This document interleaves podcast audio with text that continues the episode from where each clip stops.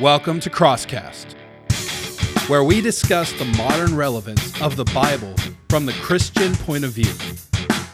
We shed light on subjects uncommon in the church and bring clarity to the gray zones. And in all cases, glorify God. So, once again, welcome to Crosscast.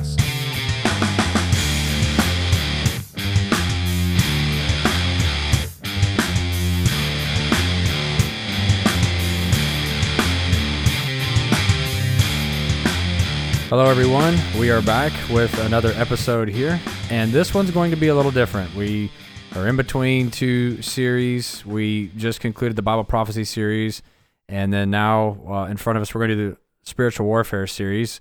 But in between, right here, is something that I've had on my mind ever since we started the podcast, and there's something peculiar that I've noticed in the Bible, and so that's what this episode is going to be about here's what I've noticed, and uh, I can't say how long ago it was or when it was, but everybody knows John three sixteen.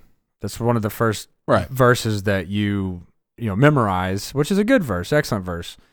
And so everyone says John three sixteen. That is the single most identifiable verse in probably all the Bible because it talks about our salvation.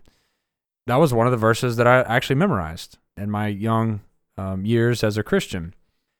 And then there was another verse, um, 2 Timothy chapter 3, verse 16, that stood out to me, was very important to doctrine and talks about what the word is and things of that nature. I was like, hmm, I can remember that. 2 Timothy 3:16. Yeah. And then as time went on, months, years, what have you.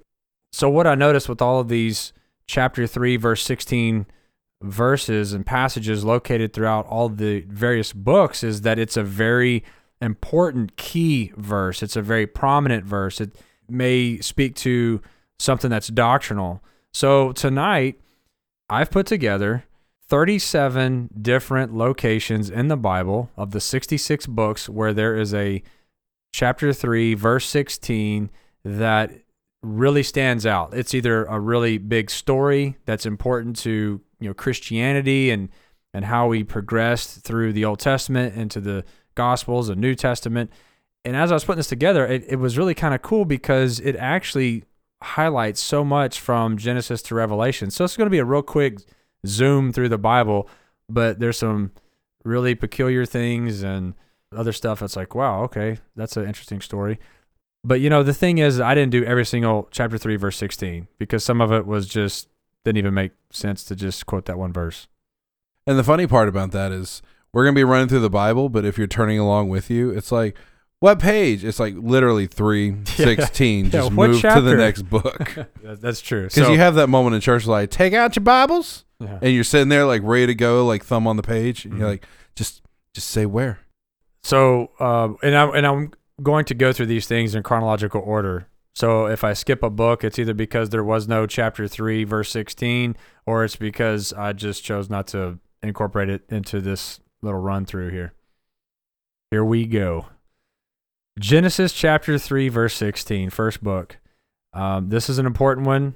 This is the judgment on man, woman, and Satan in the Garden of Eden after the fall of mankind. And this really sets the stage for what must now occur in the future throughout the world, how God's going to be dealing with mankind. It reads To the woman, he said, I will greatly multiply your sorrow and your conception.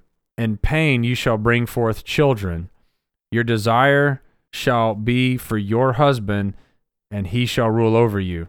And that's verse 16, but it also talks about the judgment on Satan, that the seed of the woman will crush the head of the serpent.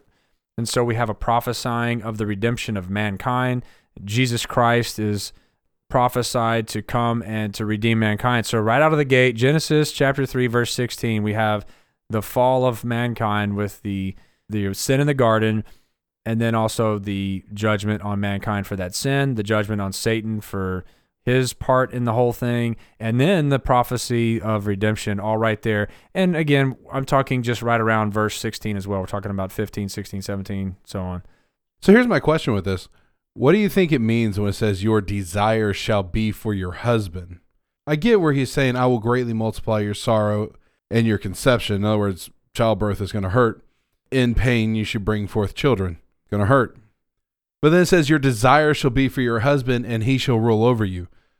So, what exactly does that mean when it says your desire will be for your husband? My understanding, and again, I could be a little bit off here, but my understanding is is that the woman was wanting to be in charge, wanting to Mm. be in authority. That was part of the temptation that Satan in the garden was. You can become like gods. You can have the knowledge of good and evil, and basically God's holding back your potential. So she's wanting this authority, this control, this power. So did Adam. I mean, so did mankind. Okay, I mean, you know, man. Um, so it's not just her, but this was the judgment that God gave is that he will now develop the family where the man is now the head of the household. And that's all there is to it. And this is where we start Yeah. seeing this that the husband's going to be the head. And then you see this later on in areas of like Ephesians chapter 5, the design of the Christian family as per the Bible. But what's funny is when you get into Ephesians 5, the design of the Christian family works beautifully. And it seems like that's just how it was always meant to be. Here, this is a punishment. Mm-hmm. Your punishment is you're number two, Right. which honestly, any feminist listening right now is losing it. Probably just got a few thumbs So, down. Yeah. Some a lot of people just turn this off. Right. But that's the Bible. Get I Right. mean, Well, and I mean, and to, to be straightforward, this has nothing to do with who's better than the other. That's not even what this Right. discussion is. It's just saying this person is going to be responsible to God, the husband, the man of the house, will be responsible to God for the family. He is to basically serve his family, provide for his family, pray for his family, lead his family in biblical ways. And so there's this call for service, this call for provision, and so on and so forth, where he's responsible to God for his family. You know, and Ephesians talks about submit to one another. So the husband submits to the wife, the wife submits to the husband. But yes, the husband is the head. That's the role. That's how he designed it. It's a good design, and it's nothing demeaning or disrespectful to the wives or the women because God made it a point to make sure that the husband will take care of his wife. right. That's huge. That's a very large call for the husband to be there in almost every single way possible, humanly possible for sure, for his wife. So it's not a bad thing. It's actually a good thing in the way of the husband will provide. So if you look at Ephesians chapter 5 though what it says is husbands love your wives just as Christ loved the church and in that description it's he died for it. He gave everything including himself for the church. So equally you give everything and yourself for your wife. Absolutely. I wouldn't plan on discussing this, but the Yeah. husband is the defender of the home. He's the first line of defense when harm may threaten the family and up to including his own like you say sacrificial death of himself in effort to save his family. And we are called to be the protector, the fighter, the warrior of our homes. Okay, so then moving to Exodus 3:16, you have the situation of the burning bush, which is Moses and he's out in the wilderness tending sheep and comes upon a bush that's burning, but the bush is not being burnt. It's just simply engulfed in flame. Um, and a voice comes out and says, "Take off your shoes. You're standing on hollow ground." And so he takes off his shoes, and then the bush is talking to him, saying, "I've seen the suffering of my people, and I will send you."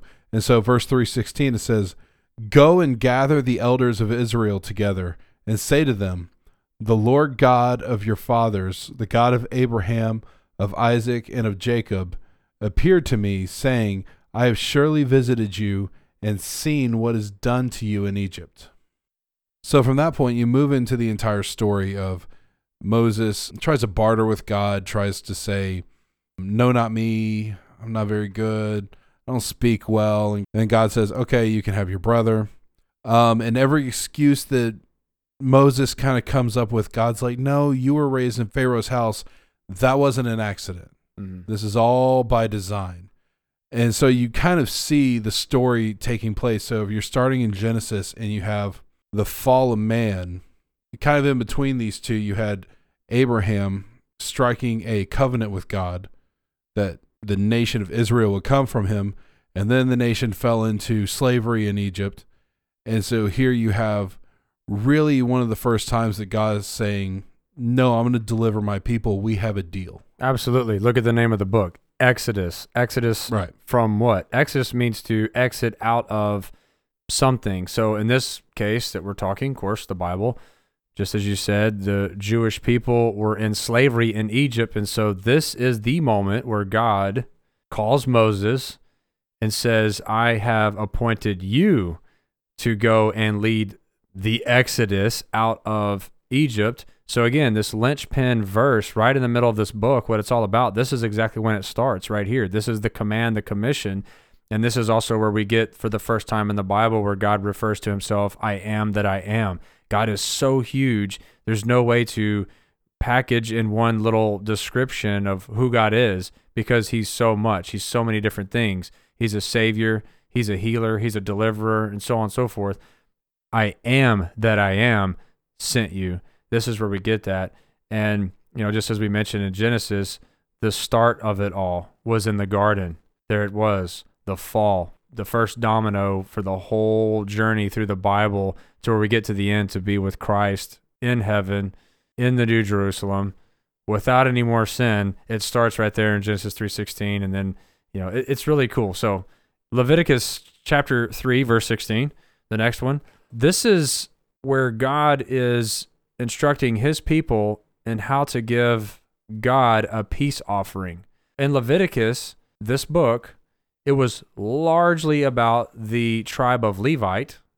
That's where we get the word Leviticus. Levitical priests. Exactly. And what Okay. was their responsibilities? The temple. So everything from what the temple looked like, the tools in the temple, their procedures of sacrifice, the different holiday, we call them holidays, but it was like appointed times. You do this type of offering, you do this type of atonement, you do this type of sacrifice or what have you. And it's all laid out in Leviticus. Again, chapter 3 verse 16 it says and the priest shall burn them on the altar as food an offering made by fire for a sweet aroma all the fat is the lord's it's exactly what they were supposed to do to bring peace between them and god and this is a isn't that what we want we want peace with god whenever we're in our sin we're dead in our sin we're not at peace with god Right. we have this little saying go make your peace with god here it is a linchpin verse in Leviticus about how to do these things. Again, all pointing to when Jesus shows up to be our sacrificial lamb to bring everlasting peace. Because why? He's the Prince of Peace, the Bible says. Really cool. Yeah, and that's actually one of the interesting things about the Old Testament, about Israel, is um, when they come into the land, God's divvying up the goods. Like, hey, this tribe, you guys get this. This tribe, y'all get this. This tribe, y'all are over here. Mm-hmm. Levi, you don't get land. Right.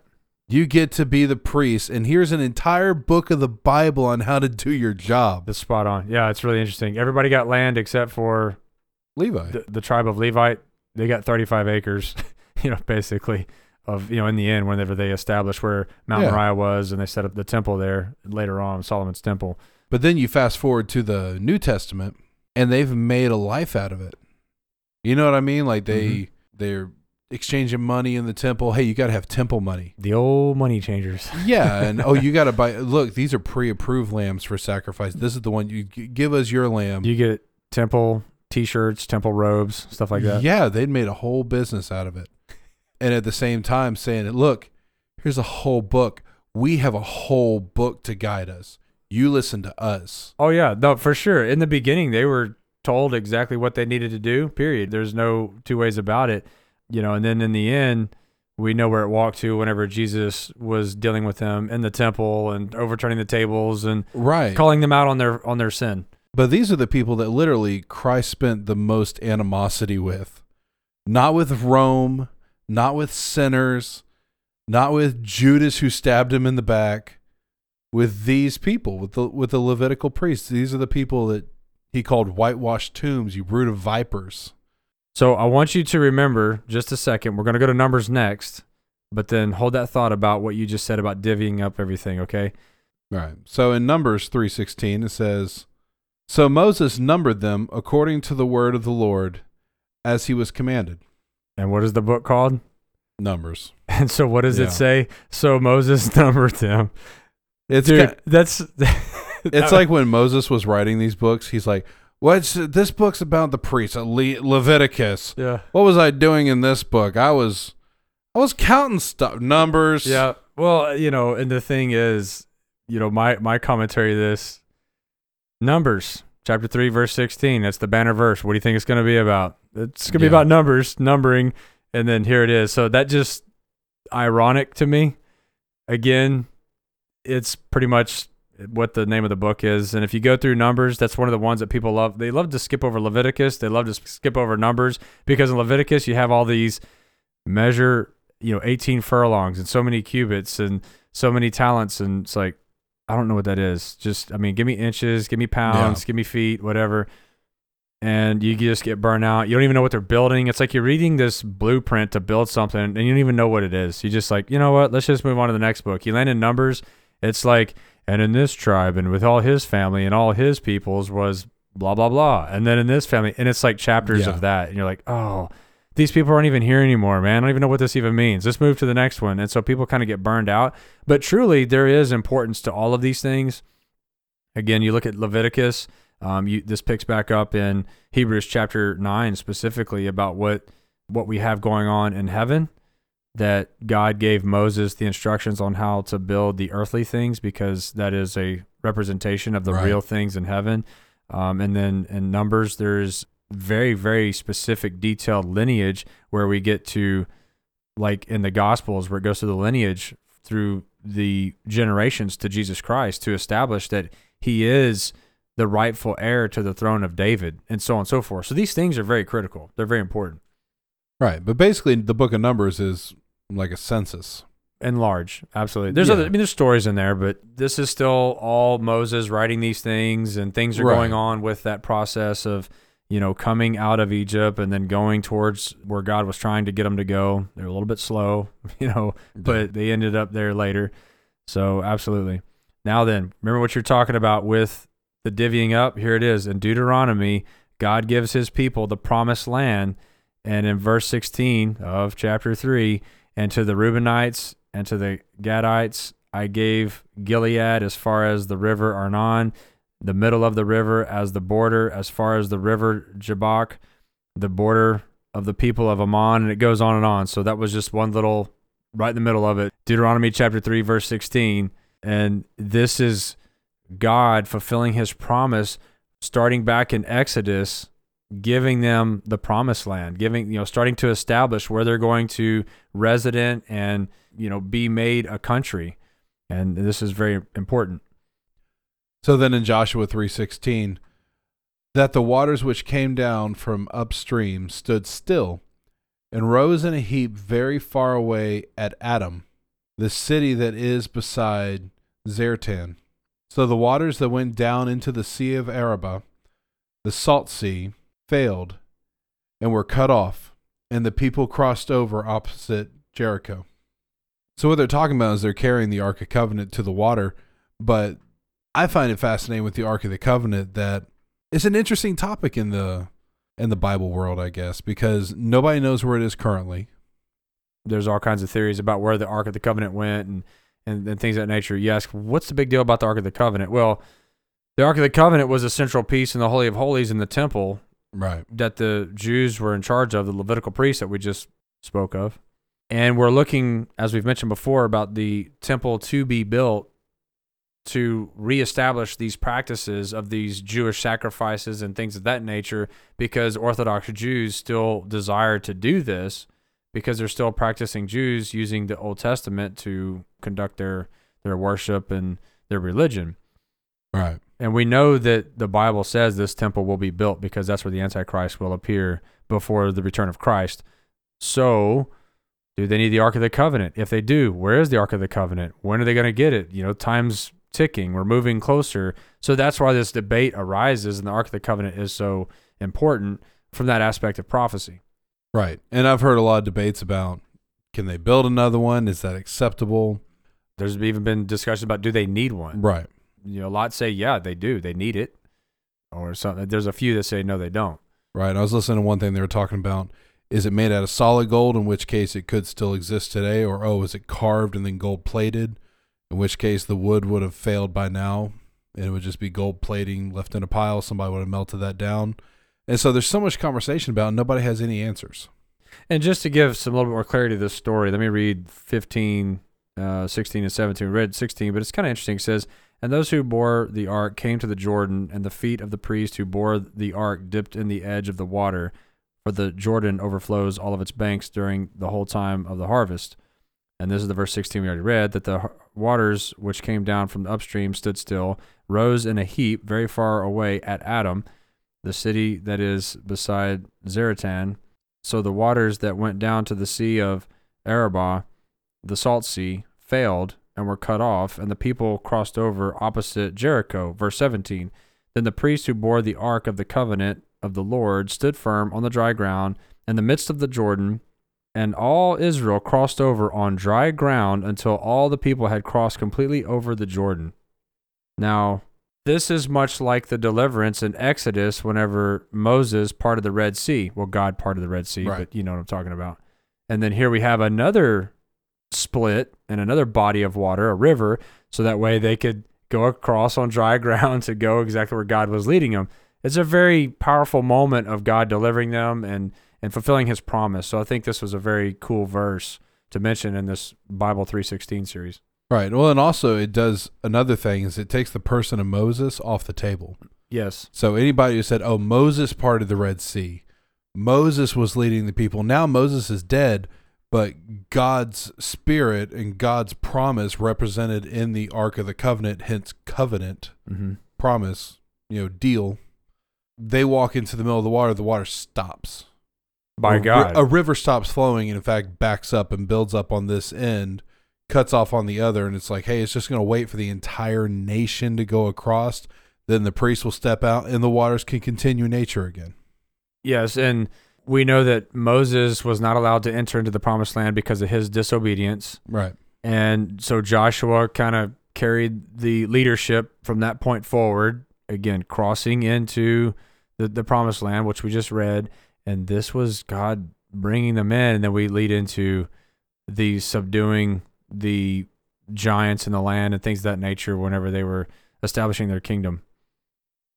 Moving into 1 Samuel chapter 3 verse 16. This is the call for Samuel to step into ministry and he is asleep and he hears someone calling his name and then after the third time Eli realizes that Samuel is actually hearing from God. Yeah. And so he says, Hey, go back and listen because God speaks. And so the verse is very simple. It says, Then Eli called Samuel and said, Samuel, my son. He answered, Here I am.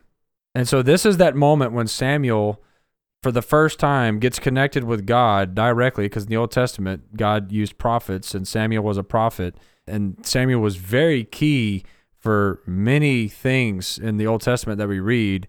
So this was the call of Samuel into ministry. It's very big, very uh, huge occasion here. Well, it's very interesting also because Samuel's lying in bed and he hears a voice that says, Samuel. And so he gets up and he goes to Eli and he says, Here I am. And Eli says, well, I, I didn't call you. Go back to bed. And so on the third time, he says, The next time that happens, say, Speak, Lord, your servant is listening. So he goes back to the bed and, and then he hears Samuel. He says, Speak, Lord, your servant is listening. And then God just starts speaking to him. Like, oh, you know, like now you got the magic words. Now you get it. Now you understand that it's not somebody in the room calling you. And it's also interesting that there was three times. I don't know if there's something to that, but maybe there is of this three times something's done. I don't know. It happened three times, but this is a big moment forever changing Samuel's life and basically commissioning him as a prophet. Right, because from that because from that point on, he can never say I don't know the voice of God. However it is that voice sounds audibly, however it is that God speaks, however it is that he was hearing it, he will never forget that. He will recognize that every time it speaks throughout his life. Okay, I want to I want to I want to set this next one up. Um, this is First Kings chapter three, verse sixteen, and I want to read the verse, and then we'll go from there. Okay, so this is the verse. Now, two women who were harlots came to the king and stood before him. That's verse sixteen. Okay, now then, what's going on here?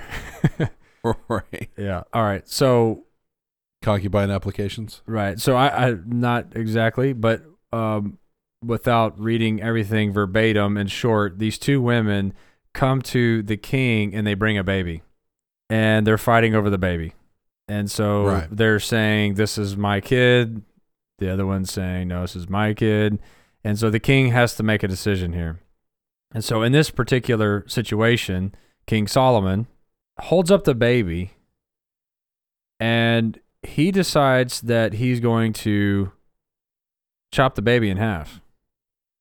Right. That way it's all equal. Everybody gets a piece of the baby, right? And then one of the um one of the women say, "No, you know what? Just let the baby live. I withdraw. Let the other woman take the child." And then King Solomon says, "Then you will take the baby, the one who said, please don't kill the child, showing the concern, the true, genuine care for the well being of the kid, while the other woman is like, great, let's just have it right now, you know? Um, so, anyway, very interesting story. Um, King Solomon about to cut a baby in half in order to settle the dispute. Well, it's a situation that Solomon had prayed his whole life for wisdom. He had prayed for wisdom, and it's one of those situations of, well, what do you do here? You got two women here saying that's my baby, and this is before the days of DNA testing. So, what do you do? Well, you threaten the child. See which one cares. Well, obviously. I mean, obviously, you order a soldier to slice a baby in half, which is going to ruin his day. equally. Equally. Yeah, equally. Yeah. Um, so yeah, that was an interesting story. So Second Chronicles three sixteen says he made wreaths of chainwork, as in the inner sanctuary, and put them on top of the pillars. And he made one hundred pomegranates and put them on the wreaths of chainwork. So what we're talking about is Solomon building Solomon's temple. The first temple. Right, and he's decorating it. But so this is the first temple. This is Solomon's temple. And then after that, you have Herod's temple, which is the day of Jesus, which we talked about. And mm-hmm. then in the tribulation time, you have the tribulation temple. Now then, moving right into Nehemiah chapter 3 verse 16. We just mentioned Solomon building the first temple. Here we have Nehemiah constructing the wall of the second temple, which this would be the temple eventually to be the one that Christ entered in and did his thing in his day, okay? We call it Herod's temple. It says after him Nehemiah the son of Azbuk, leader of half the district of Beth Zur, made repairs as far as the place in front of the tombs of David to the man-made pool and as far as the house of the mighty. And it you know goes on to talk about all these things and you know the wall was defended and all this other. But this is in the midst of I know that the verse is kind of obscure, but the point is is that it's in the midst of the rebuilding process of the second temple, which is highly important. Well, and that's the temple that Christ comes into. Right. And the one that he prophesied that not one stone be left on top of each other, that's the one that he's looking at, and he prophesies the dismantling of the temple as part of the judgment on the Jewish nation for rejecting the true Messiah, Jesus Christ. And so that's one of the interesting things about the book of Nehemiah is Solomon's temple's been destroyed, Jerusalem's been ransacked, the people have been taken into service or servitude. And yet Nehemiah serves the king, the Persian king, and yet he goes to the Persian king and he says, you know, I'm mourning my my city, my people's city, our heritage, it has no walls. And he's got no right to ask it, and yet Artaxerxes tells him, Well then go, rebuild your walls, take what you need it means nothing to the Persian kingdom. And yet, that's the providence of God in that moment that he put it on Nehemiah's heart. And Nehemiah said, Well, I am in service to the king, and Jerusalem is under the rule of the king. I can make no move without the king's approval. And yet, for absolutely no reason at all, the king approves it. Yeah, it was just totally God I mean, Right. there was no motive, no gain. It was just God said it was going to happen, and then He just impressed upon the empire to allow it. It's just totally God, providential. But it's an interesting happening because back in Exodus, you have a situation of, and then God hardened Pharaoh's heart. Mm-hmm. Well, here you have a situation of, and then God softened Artaxerxes' heart. Yeah, moved upon him. Right. And pressed upon him. Yeah, it's a huge display of how God is in control of empires and kings. You know, He puts them both up and He puts them both down. So totally awesome. So then moving on, we get to Proverbs 3.16, which says, length of days is in her right hand, and her left hand riches and honor. And what it's talking about is it's talking about wisdom, but it's putting it to the reference of her or a female. Now, the interesting part about that is that Proverbs was written by Solomon. And we just talked about how Solomon prayed for wisdom and exercised wisdom in the case of, you know, splitting a baby or at least threatening to. Yeah. Prayed Same guy. Same guy writing this. Right. He was seen as one of the just the wisest. And he prayed for wisdom and it says God blessed him with wisdom. Well, and what stood out here for me is just the first three words of that verse length of days. And whenever you read through Proverbs, there's all kinds of truths. And I'm not just going to say, like, it's good suggestions, it's good recommendations. It's no, it's literally words to live by because it's the Bible. And there's all kinds of instruction about how to conduct ourselves around our family and, and the community and so on and so forth. But the bottom line is, is look, the wages of sin is death. And so if you're going to live a rebellious life in sin, then your days are going to be shortened because of the consequence of your wicked behavior. If you live to please the Lord, generally speaking, your days will be lengthened because of your obedient, So you're you're where you're supposed to be. You're not out living a nightlife, living the fast life, tearing down your body, but instead you're trying to take care of your body. You're trying to do what God's called you to do. He's anointing you to do that. He's protecting you. He's giving you provision. Now, I'm not saying that there aren't things such as you know you have a child that becomes sick and then passes away or there's no such thing as martyrdom because there is okay there are those circumstances where god calls people home early okay i'm just saying generally speaking you live a life that is honoring to god you're typically going to last longer physically on the planet because you're not tearing down the outward temple of your being of your body Well, and you can get into a, an entire discussion about stewardship and all the things that we're called to steward. But one of the things you're called to steward is your own body, the temple of God. Yeah, and it's very important because this gets into things of drunkenness to stay away from Right. that, uh, sexual sin to stay away from that, and how you know women are to be modest and how men are to protect the weaker vessel and all these other things. And this is getting more into a physical discussion. So it's important. There's a lot there, but I felt like this was pretty cool because it talks about the length of days as in her right hand, and we see that all the time that the fear of the Lord is the beginning of wisdom. Wisdom leads to Uh, righteous decisions in your life, and then that, as a result, gives you reward of all kinds of things to include a longer life. I mean, look at one of the commandments. It says, "Honor your father and your mother, that your days might be made longer." You know, there's that reward Right. for doing what we're called to do. So anyway, I thought that was really cool, really important, especially in that book of Proverbs. Jeremiah chapter 3, verse 16. This one's pretty cool. Then it shall come to pass when you are multiplied and increased in the land in those days, says the Lord, that they will say no more, The ark of the covenant of the Lord, it shall not come to mind, nor shall they remember it, nor shall they visit it, nor shall it be made any more.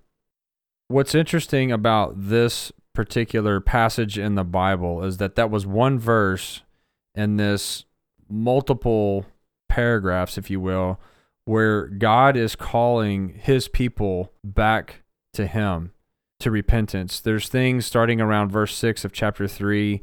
The Lord said also to me in the days of Josiah the king, Have you seen what backsliding Israel has done? And then skip down to verse 7. And I said, after she had done all these things, Return to me. But she did not return. And her treacherous sister Judah saw it. And then later on in verse 14, Return, O backsliding children. And so this was just in the midst of this call to repentance, and repentance in the Bible is everything for salvation. And we're already seeing it in the Old Testament. So, you know, again, this wasn't necessarily about this one particular verse. It's the fact that this verse was right in the middle of a really strong word of God to his people saying, stop backsliding, repent, turn to me, turn from your wickedness. It's a call to repentance. And that is uh, very important to the Christian believer, even today. Right. And the entire Old Testament has so many situations where God's saying to Israel, you know, you turned your back on me again, so I disciplined you in this way. You know, in fact, that's the entire purpose of what we were talking about with the tribulation period in the last seven years, the 70th week of Daniel. It's the end of their punishment. Right. Even though they are God's people, they're still children and they're still getting grounded throughout the entire course of this lifetime that we know. Right. And Hebrews talks about that. It says that a good father would discipline his child or his children. And if he didn't discipline his children, then he would not be a good father. So it's kind of like what you're saying. This disobedience produces whatever judgment, chastisement, discipline, correction, rebuke, so on and so forth Right. to bring his people back in line. And this is the fundamental thing of how we have our relationship with God even today. And we see it in the Old Testament. Okay, I'm going to set this one up for Adam here. So, Lamentations chapter 3, verse 16, the book of Lamentations. So, what do you think could be highlighted in chapter 3, verse 16? I tell you what Probably a glorious worship song. Okay, so that's Adam's that's Adam's guess. He's going to go with that. So, with that, Adam, read for us Lamentations chapter 3, verse 16, and let's see if we can get a feel for the context here. He has also broken my teeth with gravel and covered me with ashes. Okay, so Adam was completely Hallelujah, hallelujah, hallelujah, hallelujah. so uh, the only thing I want to point out there was that uh, there's some lamenting going on, and uh, it's happening in chapter three, verse sixteen. Also, Yeah, and that's another thing. I don't think enough people understand the name of the book, Lamentations, it means lament. Lamentations. Yeah, So it's just lamenting. If you don't know what lamenting is, you're complaining. yeah, right. You're, You're saying life is so bad woe for is me. yeah. So anyway, Yeah, which is pretty much like all of Twitter. so verse sixteen, uh, he has also broken my teeth with gravel. Wow, I, I mean, if that really happened, that's painful. And, yeah. and then while you're down on the ground crying and weeping and just in pure misery, then poof, ashes all over you. so there's lamenting. All right. Oh, you're going to have to wash your hair. Yeah. all right, here we go. Ezekiel chapter 3. Um, I went ahead and threw in also verse 17 after we read verse 16. This is really important for all believers, I believe. Can I say that? God makes Ezekiel a watchman. We know this. And this kind of explains some of the responsibility of watchmen. And in Ezekiel, he talks about if you see a threat coming and you're the watchman positioned at your post and you have the advantage or the vantage point and you see the the threat coming, well then you alert those that you communicate with. You alert those around Right. you, those that are in your community, your family, and you say, "Hey, we got danger coming. Everybody get ready. Um, be prepared." And if the people do not heed the warning, well, then the blood is not on your hands. They're responsible for their own demise because they didn't heed the warning. Now, if you're supposed to be the Right. watchman and you either aren't paying attention or you see the the danger coming and then you choose not to alert the people, well then now guess what? Their demise is now on your hands. And so that's what's you know being referenced here. So again, Ezekiel chapter 3 verse 16 and 17. Now it came to pass at the end of the 7 days that the word of the Lord came to me saying, "Son of man, I have made you a watchman for the house of Israel. Therefore hear a word from my mouth and give them warning from me." Wow. What a commission to Ezekiel as a watchman and what a command of responsibility that we have as Christian believers, especially the more mature we become in the Bible, in the Word, that we need to be telling other people about, hey, be careful. You know, you do not want to Yeah. um, provoke God. You do not want to test God. Typically, we quickly go to, you know, sin, quit doing that sin. But this could also maybe it's something that a brother or sister in the Lord needs to be doing for Christ. Hey, maybe you need to be doing this ministry and you want to encourage them in that right way and you don't want them to be outside the will of God. But wow, I mean, powerful stuff. Again, 316 all over the place. Right. And see, and you're you're kind of like the watchman in my life more than most other people because you're the person that's going to be watching. For anybody who doesn't know, Phil watches earthquakes. Phil watches the political world. Phil, uh, me, if I watch politics too long, I get into arguments with people, and so I have to tune out of politics for a couple weeks until like I don't know what Trump's doing in the office right now, and then I can watch it again because then it's all fresh and new, and I'm still kind of happy about it. Not that I oppose Trump, but it's just I'll take that information, I'll go to work with it, I'll make jokes because I joke. Other people will be upset and arguments ensue. So Phil can literally watch earthquakes and political news and keep up with what's going on with different churches around the U.S. And I will get like almost daily reports from Phil, like, "Hey, you want what's going on with Hillsong today?" like, not really, but yeah, send it to me. I'll look at it. And so, no, but you you really fill this role for me in my life. Like, you, you're that person that if something goes crazy, it's like, well, I'll probably hear from Phil before anybody else. Well, like, I'm going to hear it from Phil. Yeah, well, I mean, I've, you know, I appreciate the uh, the sharing here, but my focus of what's going on in the world is I'm very concerned. I mean, I don't know how else to put it. Like, Yeah. it matters to me. It matters of my decision making or my prayer life or things that I can see coming, and it's kind of like a combination of it's it impacts my life. Uh, I'm looking at it through God's point of view the biblical point of view. Some of it's interesting, some of it's, you know, gets into things like science or like you mentioned like earthquakes and stuff. Right. And you know, some of these things I have interest in, but but in all reality, if I'm not doing what I'm called to do, then I feel like I'm failing. So it- there is a bit of a call and obligation that I feel and if I see something coming, regardless of what it is, let's just take the mark of the beast because we love talking about it right here, right?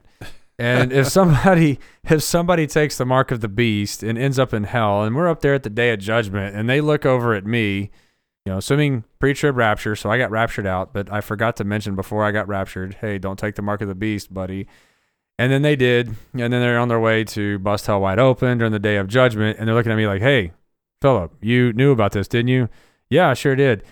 Um, why didn't you mention it?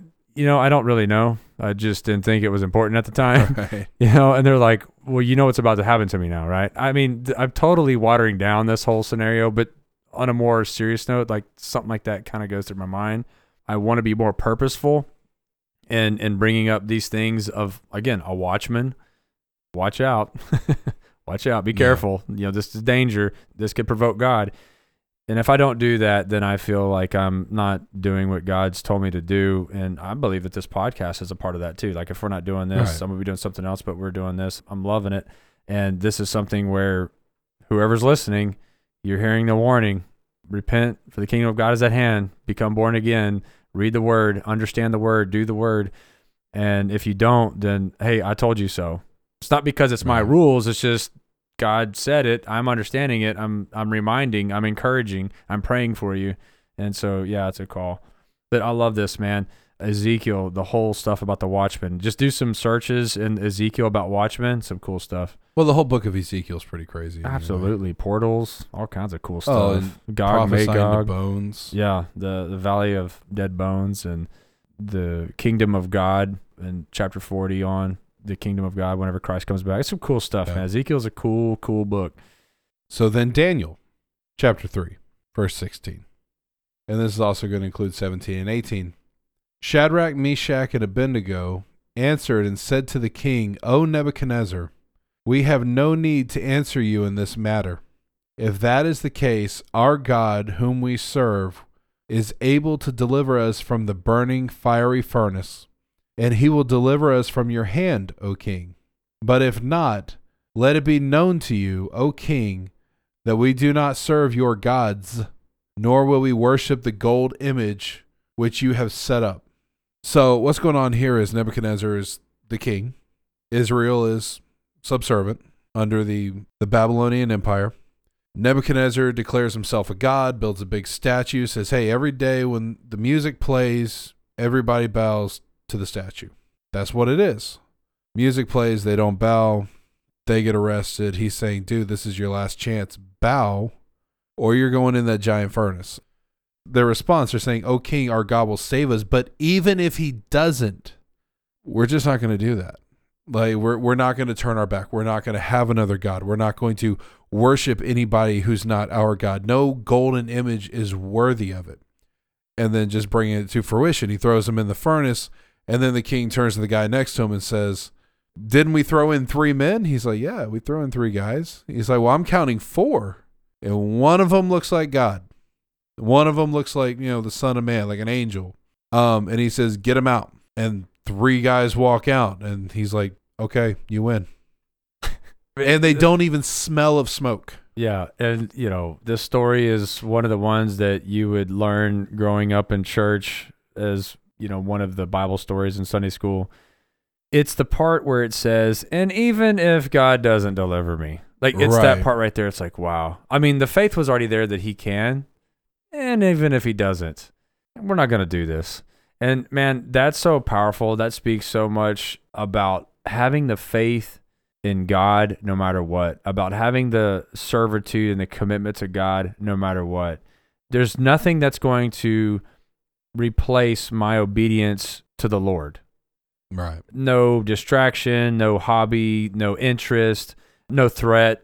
I value my life more than I value my walk with Jesus. None of that. All that I count forfeit. And that's the way we're supposed to live. And even in the Old Testament, here it is in full display with a beautiful story. I mean, it was tough for them, but it's like, wow, it's the display of their faith in the midst of a threat. You will bow down or I will kill you.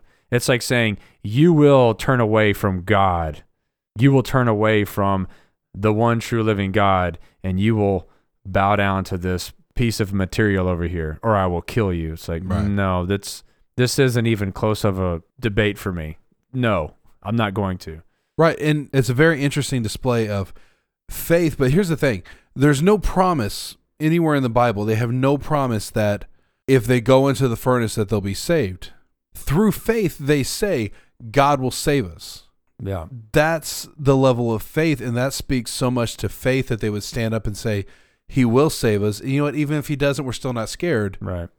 and then they get in there and he does show up. He does deliver them in a miraculous way which is not at all promised in the bible. And to me that speaks volumes to anybody who scours the old testament and the whole bible and says well here's the promises of god Mhm. well if i just do this this and this and the bible says well here's the promises you're going to get all this out of it right. Now God's obligated. yeah. So where was the promise here?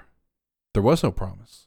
They had absolutely no guarantee and no certainty that they were coming out of this alive, yet they were still willing to serve God to death and that faith delivered them. Christ said, Your faith has healed you. Get up and walk. Faith comes into play so much, yet in the modern day, it seems like we're always looking for the, the fast answer. Um, we're always looking for the let's go through the Bible and find the formula. And there's books on the promises of God, and there's all these different, you know, like the whatever challenge. Like, you know, you do this and you challenge God to deliver on his promise. And nine times out of 10, it's out of context. Right. I hate those things. And so when I see something like this, it's like they have no promise, yet they went into it blind. Was what we're going to do. We're just, we're not even scared. I mean, the word that comes to me, obedience. Right. Look at the obedience that they have. They're obedient even unto death. And again, beautiful story of God's first. Nothing else is even a close second. It's like, yeah, Right. even if he doesn't save me, even if we do burn up in your barbecue here, whatever, we're not doing it. They already had the eternal perspective, as a way that I like to kind of phrase it. This whole world's temporary. If we go right now, we're stepping into eternity. We know where we'll be. It's all good. Whatever. Do your thing. And and then of course, I, I, don't know, but hey, do you think that maybe they were wanting to go ahead and do the exit? You know, like you know what? It's hot here anyway. You know, we're kind of tired of the food and your and your attitude. You know, you have this God complex thing, and we're not into it. And Well- they're thinking like, hey, let's go ahead and let's go ahead and do the exit, right? Yeah, like, yeah, I'm just thinking that too. And even if he doesn't, hope he doesn't. and, then, and then God shows up. It's like, this is really cool, but I really got to go back out there, you know. right. So I'm not saying this would happen. That's just me being stupid. But Well, know. here's the weirder part. You you literally just sat there and watched a team of workers. It's not a god if I just watched a team of employees build it. right. That's like praying to a building. That's weird. Yeah. Like I just watched it get er- erect. So It's like a it's like a truck. I got to go worship my truck. right, exactly. But hold on, Like, but some people explain do. it. But some people do because they that's like that's my truck. Yeah, Okay. Anyway. Yeah, but it's like I can explain that thing. So that's not a god. and I don't know. I've heard all kinds of fun stories and debates, kind of like what we're doing right here. And I've heard people say, "Well, well, obviously it wasn't that big of a fire. This is all myth. I think things were blown out of proportion." So uh, it was like, and they built this, you know, small campfire, and it was like maybe two, three logs tops. And so Nebuchadnezzar said, "Stand inside the the ring, the fire ring," and so they did. And like, man, I'm kind of burning some leather on my sandals. Like, I mean, is this my punishment? Right. Um, no, it was so hot that the people who were building it were being consumed in the flames. you know, so we know it was a rather large fire. When I was a kid, they had a depiction of this on the wall in one of the Sunday school classes, and it literally looked like an enormous chimenea with a ramp going up into the mouth of it, with guys falling off the ramp like, oh, dying from the heat. Oh was man. bad. we have spent way too much time on this. Okay, let's move on. Thank you. Uh, great story. Um, Joel chapter 3, verse 16 God judges the nations. So God declares that all of the nations that come against his people, it is now time for their reckoning, time for their, their judgment. And verse 16 is in the middle of this. So I'm going to read verse 16 and you know discuss here. The Lord also will roar from Zion and utter his voice from Jerusalem. The heavens and earth will shake, but the Lord will be a shelter for his people and the strength of the children of Israel. It's so concise, it's so well put that God is the defender of Israel, of his people. And even today, we see nations coming against his people, Israel, and he's not turning a blind eye to it. Just because the full prophetic event timeline, timetable hasn't unfolded yet, doesn't mean that God is not aware of what's going on. And this is a prophesying of that, of what's going to occur that hasn't happened yet. Now, I'm not saying that people or nations that have come against the Jewish nation haven't been judged. So we, you know, where's Hitler? What happened to his rule and reign? What happened to the Egyptian empire? What happened to the Babylonians, the Assyrians, the Medo-Persians, the Grecians, the Romans, all these other people, the Byzantines, and people who come against Israel? Yeah, they've been dealt with. But in the end, whenever God judges the entire world who have come against his people, that's ultimately going to be the second coming of Christ. And here we see in Joel chapter 3 some mentioning about God judging the nations. It's a pretty big deal. It involves the whole world.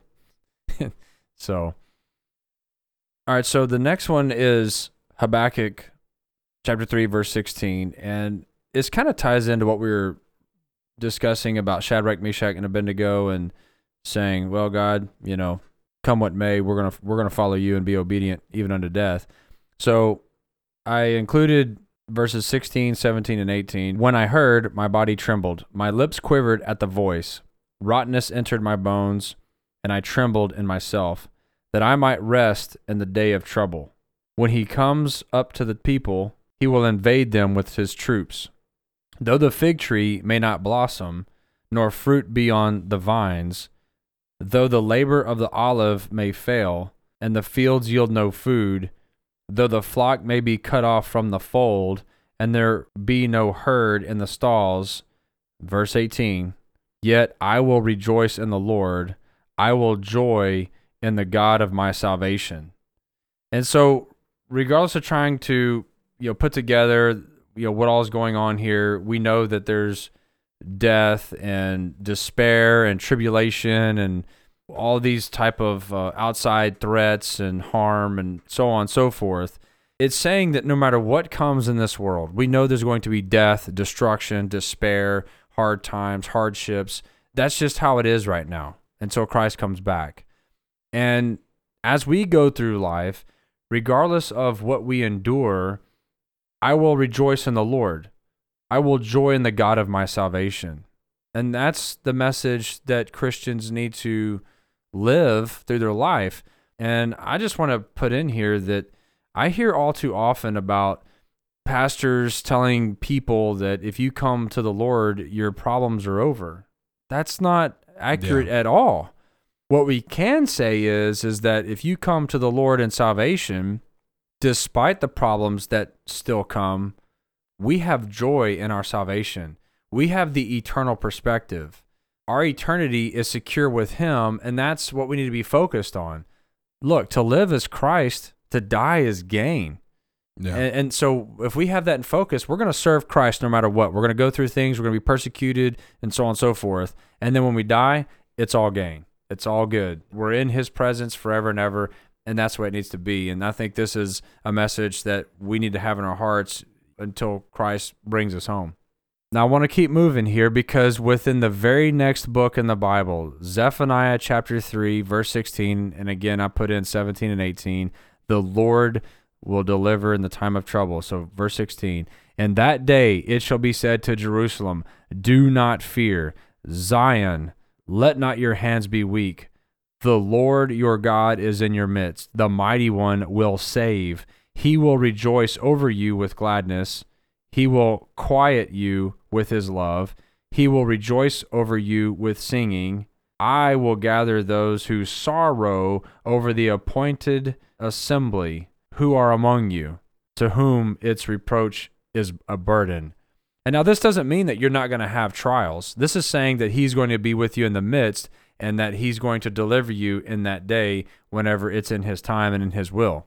But I thought it was interesting that that was in the very next book of chapter 3, verse 16, because the previous book, we see this lamenting, and no matter what happens, come what may, I'm going to rejoice in you. And then the very next book, we see this hey, I see your trouble, I see your tribulation, and I am faithful to deliver you. I am with you always. And then in his time, he pulls you out. He brings you into his midst for healing and for restoration. I think it's a cool back to back connection there. And that's part of the Old Testament also is in the Old Testament you have like we've already said there's this back and forth with God and the people like the people sin God punishes them puts them into a situation and then they cry out to God and they say oh Lord have you forgotten us? Have you have you left us? Have you forsaken us? And so he brings them back out and then they get complacent they get greedy and they start intermarrying again and serving other gods and so he punishes them again and it's this back and forth back and forth that goes on throughout the old testament which like we said is going to play itself out all the way to the end of the tribulation. It's not even done. So in 16 it says in that day it shall be said to jerusalem representing israel but to the city zion let not your hands be weak. The lord your god in your midst the mighty one will save. So it's like he's coming in he's coming for you like don't lose heart and so if you look at jerusalem today surrounded by her enemies in a constant state of warfare no peace in the land and then you have this and it's saying jerusalem he's coming Right. don't lose sight Right. He says there, I think you overlooked it, but it says, Do not fear. right Zion, let not your hands be weak. Because what would they fear? Well, like you said, they're observing the outward threat. Okay. I'm not talking anything about replacement theology. Jerusalem is Jerusalem. The Jews are the Jews. right I'm saying the principle remains the same that we look at outside threats. It could be we're worried about our finances, we're about some sort of illness in our family or within our own bodies. We're worried about whatever relations. We're worried about war. Worried about the, the politics or what's going to happen in the elections and what's in the news and all those things, you know, natural disasters. He's saying, don't fear. Look, these things are coming. You're going to have hardships, but I am with you. But a lot of these things that happen are for the purposes to draw us closer to Him because He, he wants and desires our obedience, our worship to Him, our devotion to Him, and that He's always going to be first no matter what, no matter if it's a good Right. thing in our life or if it's a bad thing in our life. Right. I find it beautiful how the Old Testament is full of this. Although you're in the midst, you're just in the absolute midst of punishment. Don't fear Because although you're in punishment, he still loves you. If you read the book of Hosea in chapter 2, God says, Here's this list of things that you've done against me. So for all of this, I'm going to take away everything I've given you. And then when you lay bare and embarrassed, then I will slowly give back to you one by one. I will bring you back to myself and you will love me again. From that, Matthew 3:16, we're in the New Testament now. In verse 16, when he had been baptized, Jesus came up immediately from the water, and behold, the heavens were opened to him, and he saw the Spirit of God descending like a dove and alighting upon him. And suddenly a voice came from heaven saying, This is my beloved Son, in whom I am well pleased. So we discussed this on the last episode, I think, where we were talking about how there's that moment where the entire Trinity is represented, where it's Christ being baptized, the Holy Spirit comes down in a dove, and then God the Father speaks from above.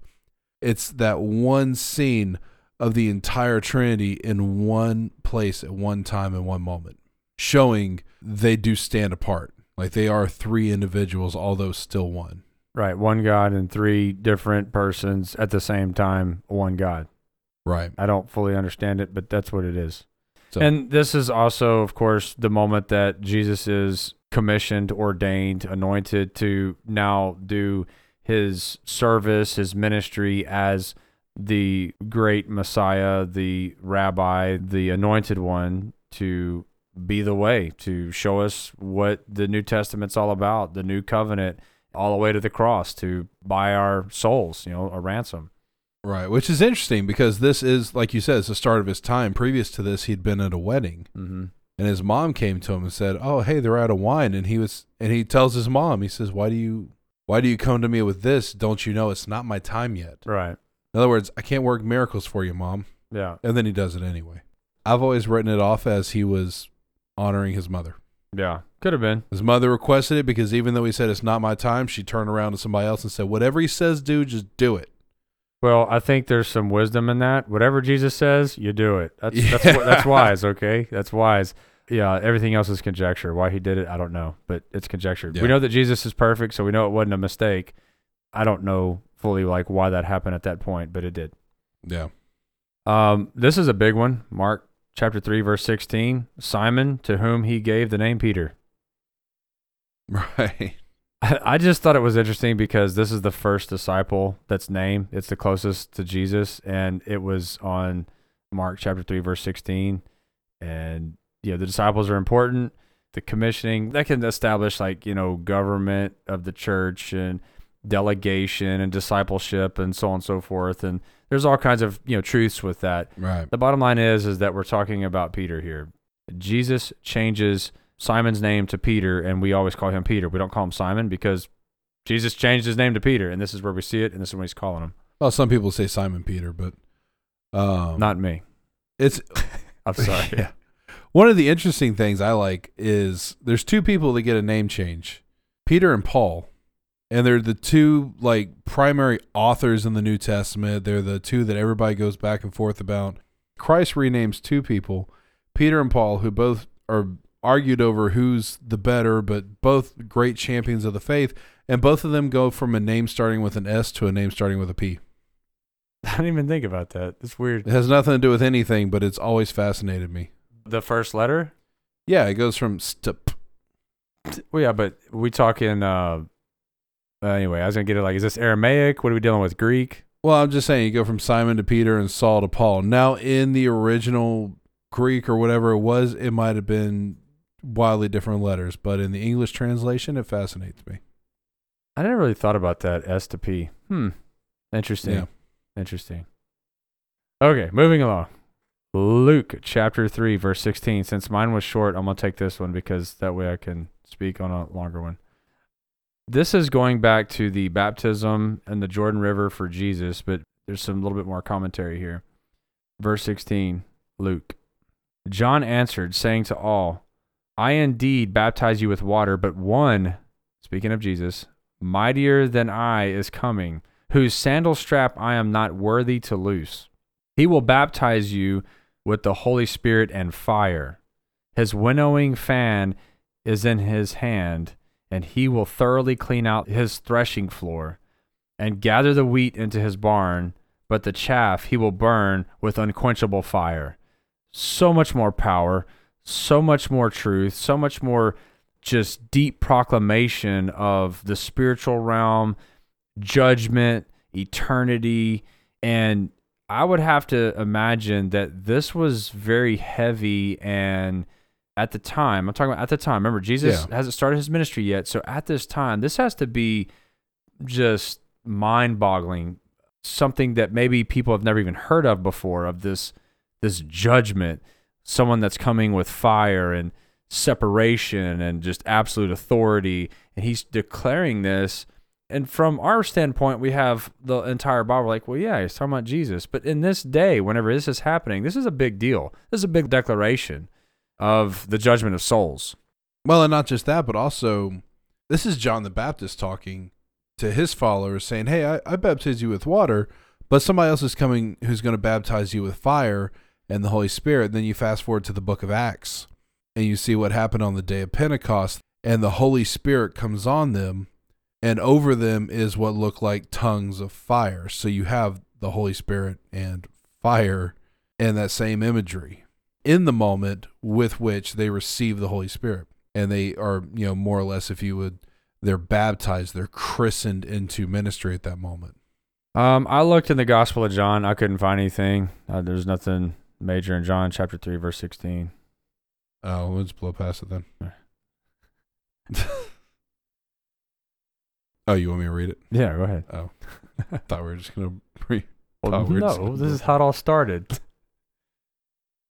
So John three sixteen. this is, I don't know why we, why are we laughing. because Anyway, go ahead. because this is literally where three sixteen came from. yeah. For God so loved the world that he gave his only begotten Son, that whosoever believes in him should not perish, but have everlasting life. 17. For God did not send his Son into the world to condemn the world, but that the world through him might be saved.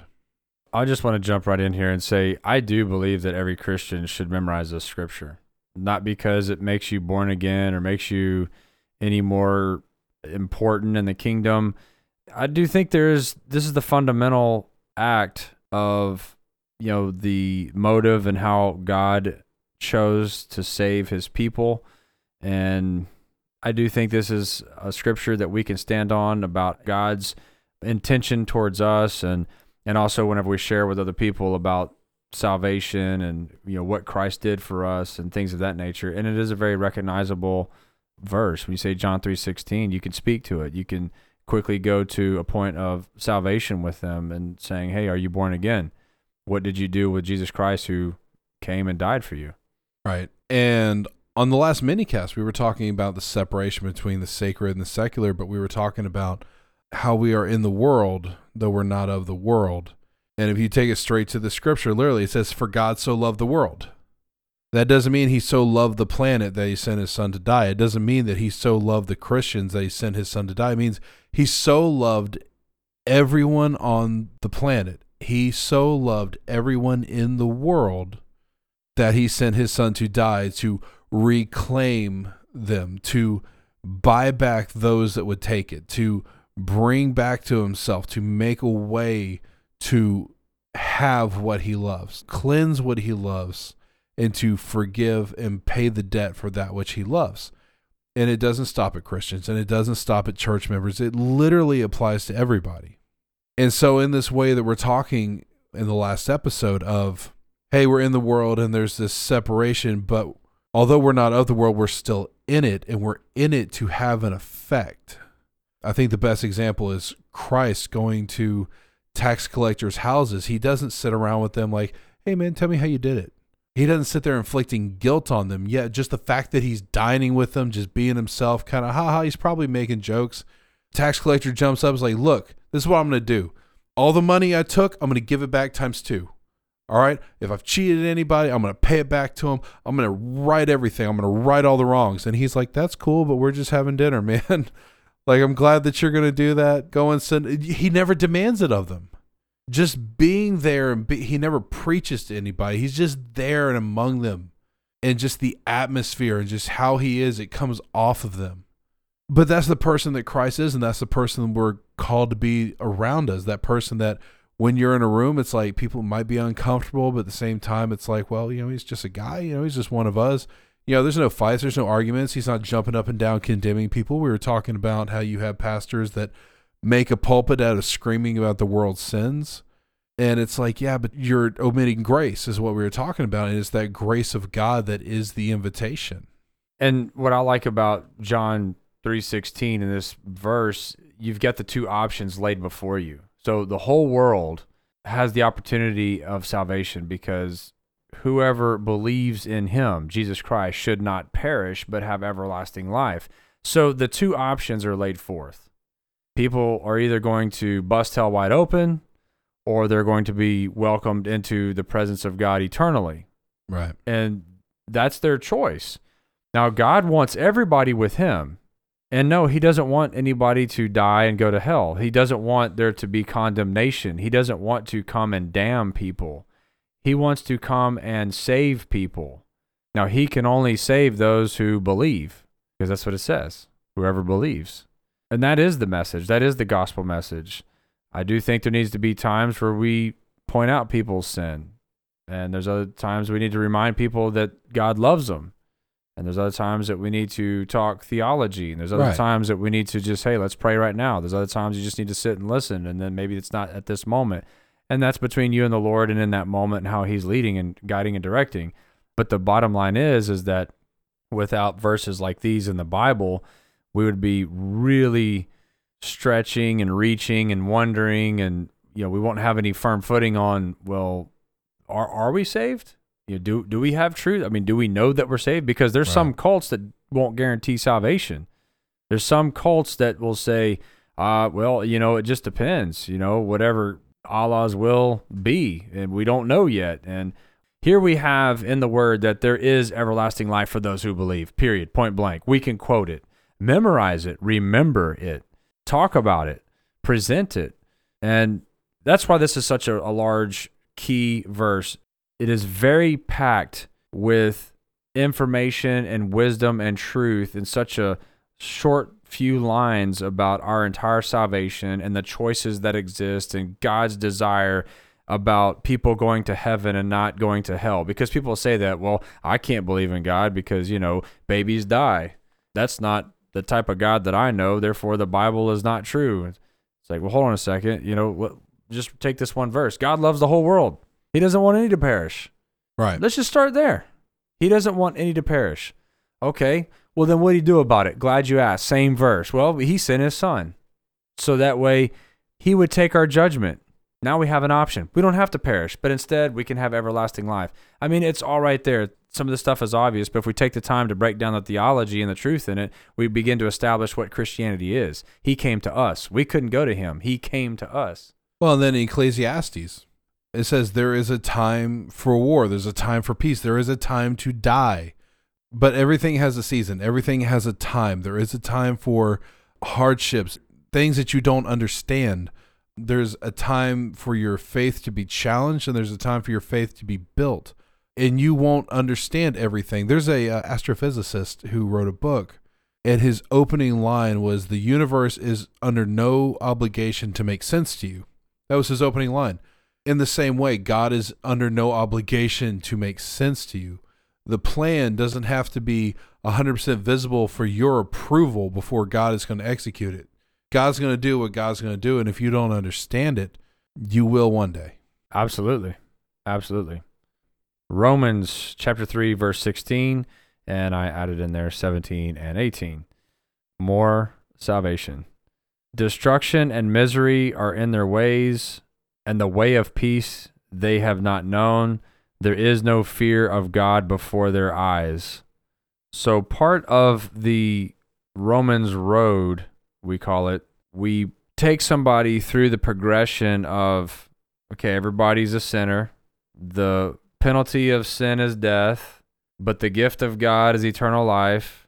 And those who believe and confess that Jesus Christ is the Son of the living God can be saved. So you, you have this progression through the book of Romans, and this is part of it of salvation. But in here, we're talking about all of sin and the penalty or price of sin is death. And as far as verse 18, it says, There is no fear of God before their eyes.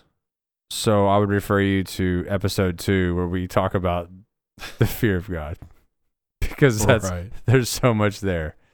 Well, you know what? You just want to do a throwback from tonight. The Bible says the fear of God is the beginning of wisdom, and we talking about with Solomon with wisdom and Proverbs, it being the book of wisdom.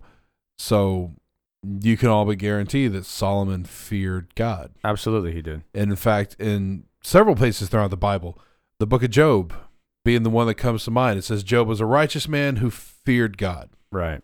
In fact, when talking about Job, it says that his children would party and would drink much wine and, you know, whatever. The next morning, Job would build an altar and sacrifice for his children, fearing that maybe while they were drinking wine in their drunkenness, they might have accidentally blasphemed God. And so I don't know what the kids did last night while they were having fun over there. So sacrifice to God. Hey, God, look, I'm just making atonement. You know, kids are going to be kids over there, right? You know, they're 21, they're a little woo crazy. They'll grow out of it one day. You know, but that's the kind of fear he had for God. I don't even know what my children did last night, but just in case, I mean, you, as long as I've known you, you've always talked about praying grandmas. Just grandmas that are just 24 7 praying and like, these grandkids, they just don't know, you know, they, That just don't fear God. yeah. Um, but that's the fear that Job had of God. His children were just just had a night, just hanging out with themselves. Hey, let's you know, let's grill a lamb. You know, get a bottle of wine out, just laughing, joking around at the house, and then the next morning, Job's over there building altars, sacrificing bulls, saying, "God, I don't know what they did, but just in case, forgive them if they offended you." Well, I mean, going into the fear of God, I mean, truly, if you really fear God, then you're going to care about what the Bible says. Right. Yeah, I care. I read the Bible like, well, I care about that. I better attend to this business. I better straighten this up or get with the Lord on that. And but if you don't fear God, you're just like, eh, I'm indifferent about it.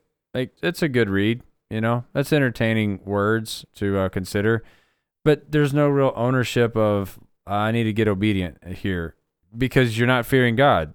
I mean, that's the bottom line. If you fear the Lord, then you're going to be doing what God says because you obey you obey him because I don't want to test him, provoke him, make him angry. And again, there's so much to speak to when it comes to the fear of God, uh, and the Bible commands us to do it. I, again, let me speak to the false doctrine side of things. People say that we should never be afraid of the Lord. Sorry, it's not in my Bible. Right. I'm assuming we're working out of the same Bible here, King James, New King James, whatever. It's not in there. We're called to have reverence and fear and, and admonition, and we serve the Lord. He is our God. He's not our buddy. He's not our friend. He's not a peer. He's not even near a peer. He is our creator. We are his creature, creation, and we are subject to him. And we need to serve him the way that he described without compromise. We don't say, oh, well, you know what? I think he meant this. Or, you know what? That's an exception for me. He knows who I am. He and I have an arrangement. All these things that we say to ourselves. It's no, that's what he said. That's what we need to do. If you're not in line with it, you can't blame yourself, your parents, the culture, the school you went to, your lack of education, your illness. No, you do what God says. And if you're not in line, then you repent. Right. And one of the pastors that I follow, when he was talking about this, he was kind of talking about the idea of like judging, grading yourself. And he's like, if you have no fear of God, odds are you have a t shirt that says, Jesus is my homeboy. Yeah. Because that's the attitude that you adopt. You take on this persona of like, oh, Jesus and I are cool. And you know, whenever I you know mess up, he understands. He's right, Jesus. You're like half five, yeah, you the man. It's not seen as a, a hierarchy of I answer to him because in the modern day, it's in modern America, we're all about this world of who's on top. The president, eh, we'll vote him out in two years. So to that, we don't have a monarchy. We don't have a king that's just forever on the throne. And if you cross him, he, he can just scream off with your head. And you know what I'm saying? We don't live in that system anymore. Right. It's absolute. foreign to us. Well, absolute power, right? We think we have a say in things. Well, and because the president and Congress in this country, they do everything they can to pander to us. They want to keep us happy. They want to keep the votes coming in. And so we're used to an overhead that's saying, hey, what do you want? I'm going to get it for you. Like everything you want. You want to go and live until you go do what you want to do. That's the hierarchy that we're used to. It doesn't apply at all. Well, Christians need to get on their knees, really consider what the fear of the Lord is, and seek Him, seek His word. And uh, I'm telling you, man, you start fearing God, good things are going to start happening in your life. Right. Thus saith God, not me. And this is very key. Again, another linchpin of truth of our doctrine about salvation. And so, another chapter 3, verse 16. So then 1 Corinthians 3 16. Do you not know that you are the temple of God and that the Spirit of God dwells in you? If anyone defiles the temple of God, God will destroy him. For the temple of God is holy, which temple you are. So, and that goes right back to what we were talking about earlier, where we were talking about how the Bible says your body is the temple of God, and that we are called to be stewards of our body, obviously, to take care of the temple. The Holy Spirit now dwells inside of us, now communes with us directly.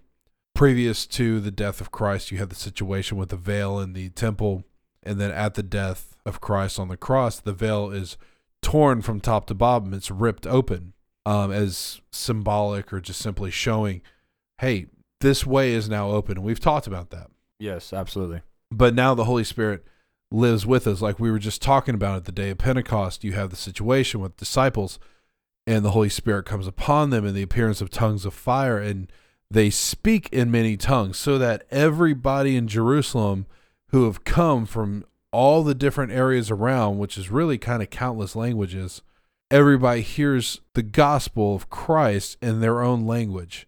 And yet, to the disciples, they're not speaking that many languages. It's just the miraculous working moment because the Holy Spirit came upon them.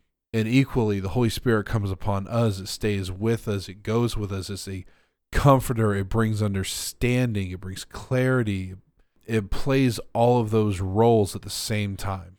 Again, just kind of tying in on a lot of things that you just mentioned. Absolutely. This shifts into the New Testament setup arrangement that God has with people on the earth that are Christians because there's no longer a requirement for us to have an earthly mediator to go through a priest or to go through a prophet in order to hear from God. Right. But instead, now we have direct, like you said, communion, fellowship with the Lord via His Holy Spirit, Him, God Himself, indwelling our souls, our being within us. And so now we get His anointing, His conviction, His leading, His protection, His gifts, the fruits of the Spirit. All these things are available to us directly by Him. And this is huge in the way of a shift in the new covenant, how he has sealed us to himself, the deposit of the eternal salvation of his Holy Spirit within us. And whenever we begin to understand what's going on here and how God relates with his people, you begin to start thinking about things in a vastly different way. That you are an eternal creature, that God has a plan and a purpose for you, that He's with you. He will never leave you, never forsake you, even unto the end of the age, as Christ said in Matthew 28, just before He ascended. And this is how it's happening. This is how it's done right here. God's Holy Spirit lives within you. That's how He'll never leave you, He'll never forsake you. Nobody can come along and then separate you from God. Nobody can pull Jesus out of your heart. You know what I'm saying? We say Right. Jesus is in my heart. Nobody can do that. Why? Because of this right here. And so now we become the temple of God. It's just awesome. God can be with us always, no matter what. This is amazing. What a gift. What a promise. What a hope that we have, and how we get to experience life on the earth as Christian believers. This is what we have that the world does not have. The unwashed masses, the lost souls, they don't have this. We have the one true living God within us always that quickens our bodies, quickens our souls. We are alive. We have vision. We are of the light. You know, all these things, they are of the darkness. They are of the world. They are blind. They are wretched. They are dead. We are alive. We see. We're in his presence. Like this whole dichotomy, this this polar opposite, and this is how it happens because God's within us. All right, this next one, 2 Corinthians chapter 3 verse 16, kind of ties into what we were just speaking of. And it says, "Nevertheless, when one turns to the Lord, the veil is taken away. Now the Lord is the Spirit, and where the Spirit of the Lord is, there is liberty." Verse 18, "But we all with unveiled face, beholding as in a mirror the glory of the Lord, are being transformed into the same image from glory to glory, just as by the Spirit of the Lord. So there's a lot said there, but just at the basics, what we just said. We become born again. The Holy Spirit of God lives within us. Now we have His Spirit leading, guiding, convicting, helping us, giving us fruit of the Spirit, gifts to serve Him, and so on. This veil of blindness is removed. We now have spiritual sight. We now understand and discern things that we couldn't before. And then it, where the Spirit of the Lord is, there's freedom. The bondage of sin and death and wickedness and condemnation and punishment is taken away. We now Right. have freedom in Christ to live with Him. And then our faces are unveiled. This is a real cool part. We'll probably mention this in worship, but now our faces are like a mirror, and we behold as in a mirror the glory of God. What does a mirror do? It reflects whatever is, you know, shown upon it. So if God is bringing his glory to us and we are as a mirror, what do you think he's seeing back to himself? His own glory. It's not our glory. We're not divine. We're not gods. We're not righteous in of ourselves, but instead, God, He is our source of all salvation and holiness and righteousness. He completes our life, the author and finisher of our faith. And so, whenever He comes into our life, it reflects back to Himself and He gets glory for what He has done in us. It's really cool. It's really deep. It gets into worship these other things, and none of it is possible unless you're born again and the Spirit of God's within you. So don't want to chase that too far, but it's all part of the Christian walk. This is a big one right here. Second Corinthians chapter 3, 16 through 18. So then Galatians 3:16 Now to Abraham and his seed were the promises made. He does not say and to seeds as of many, but as of one, and to your seed who is Christ. So what he's saying is that Israel being the the descendant or the seed from Abraham, the lineage of Abraham is the recipient of God's promises. So he didn't promise it to multiple seeds, which would be Ishmael, who is Abraham's other son, which from Ishmael you trace the roots of the Muslim nations or the Muslim religion. So it really is this world of Abraham has two sons, one by Sarah, his wife, and the other by Sarah's handmaiden, um, which he wasn't. God didn't ordain that. His wife pushed that off on him.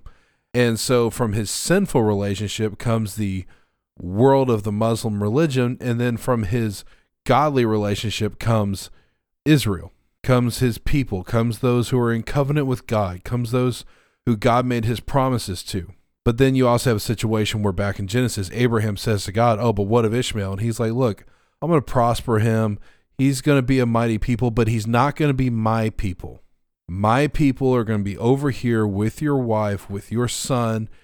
This is what I've ordained. I'll take care of him too, but the two of them are always going to they're always going to fight. They're always going to butt heads. Well, and where I want to tie in again, whenever I look at these things, I'm thinking about false doctrines and false theologies that creep into the modern day church. Right. And this establishes, and we have other areas in the Bible, but again, we're dealing with a chapter 3 of verse 16.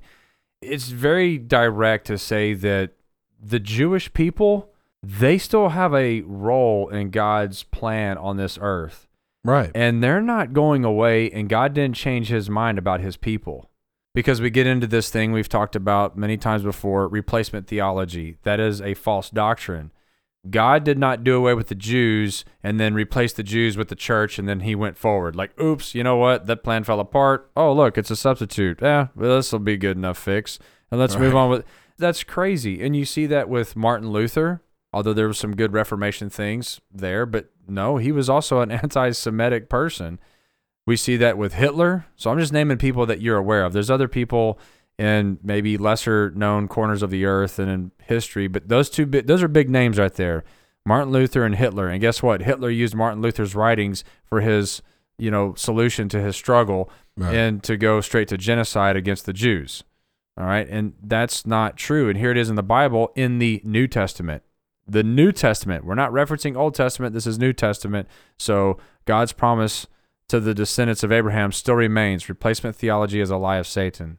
All right. So touching on another doctrine, Ephesians chapter 3, verse 16. And I do believe this is in regards to strength for the Christian believer. It says that he would grant you, according to the riches of his glory, to be strengthened with the might through his spirit in the inner man. What kind of jumped out at me here, according to the riches of his glory. And a lot of the health, wealth, prosperity people, they's like, Yeah. oh, you said riches. I'm interested. You know, Yeah. and then they start thinking along the lines of worldly riches from their own culture, their own standard, or whatever you want to say, their outlook on what is valuable to them. And that's not what God's talking about. We'll read it in context. He would grant you, according to the riches of his glory, to be strengthened with the might through his spirit in the inner man. This isn't really even talking about anything physical. This is talking about his Holy Spirit.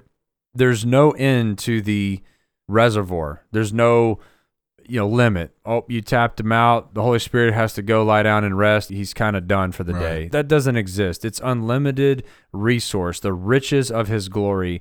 And then this is for strengthening the inner man through his Holy Spirit. So we were talking about before, we are the temple, the veil was torn, God lives within us, and this is the promise that he's going to be with us in order to get us through the hard times. That kind of violates the health, wealth, prosperity, right? We're going to go through things. Guess what we're going to need? We're going to need some strength. We're going to go through some trials, some testing, some persecution, some troubles, some sickness. We're going to have problems. Those aren't going away. He's promising that he's going to be with us. He's promising that he will deliver us and that when it's all said and done and we pass in this physical, we're with him forever. That's where the true completion of the salvation and the deliverance, the redemption occurs. Right. And just going with that for a second, you and I were talking earlier while we were in Exodus about just the power of the statement of God saying, I am that I am. Go and tell Pharaoh that I am sent you. And yet you take it to this modern health, wealth, prosperity world, and Joel Osteen wrote a book called The Power of I Am. I found the book, I picked it up, I read it, and it was nothing but just empty words about the power of I am but not I am referring to God, but I am saying you say to yourself, I am a conqueror and I'll conquer. Yes. I am healthy and I'll be healthy. I am this and I and that is not what that's all about it at all. It has nothing to do with the phrase I am is God naming himself. If I had to choose my name, what is my name? I am. That's what I am. And you tell them that. And then Joel Osteen picks that up and says, How do I make a buck off this? Well, you know what? You should be telling yourself, I am too. And it's blasphemous. Absolutely. Well, you're taking on the position of the creator. Well, you're borrowing his name. Yeah, you're borrowing his name, and then you're saying, "Well, I have the capability to create," and then fill in the blank: success, wealth, popularity, you know, victory in this thing or whatever. And like, I speak health into you. You're basically you're saying you're God. Right. We seek God in these things. Dear Heavenly Father, in Jesus' name, I come before you. God, I got these things on my mind. Here's what's going on. Can you please help me out? Give me the strength, God. That's a prayer to Him to help us in our struggles. Not, oh, I should get a bonus. Well, I am going to get a bonus, you know, Right. because that's what He's talking about. It's complete blasphemy. But, you know, in this, the riches of His glory is to strengthen the inner man and this is for women, but you know what I'm saying, the inner being. And well, I mean, some people get weird with that stuff. But anyway, what this is speaking of, the context of the Bible, the context of the Christian walk is for God to be with us and direct us, guide us to be about his business in the midst of a crazy and wicked world. And yes, we're going to be struggling at times, but that doesn't mean that our God is weak or that he ignored us or we didn't have enough faith.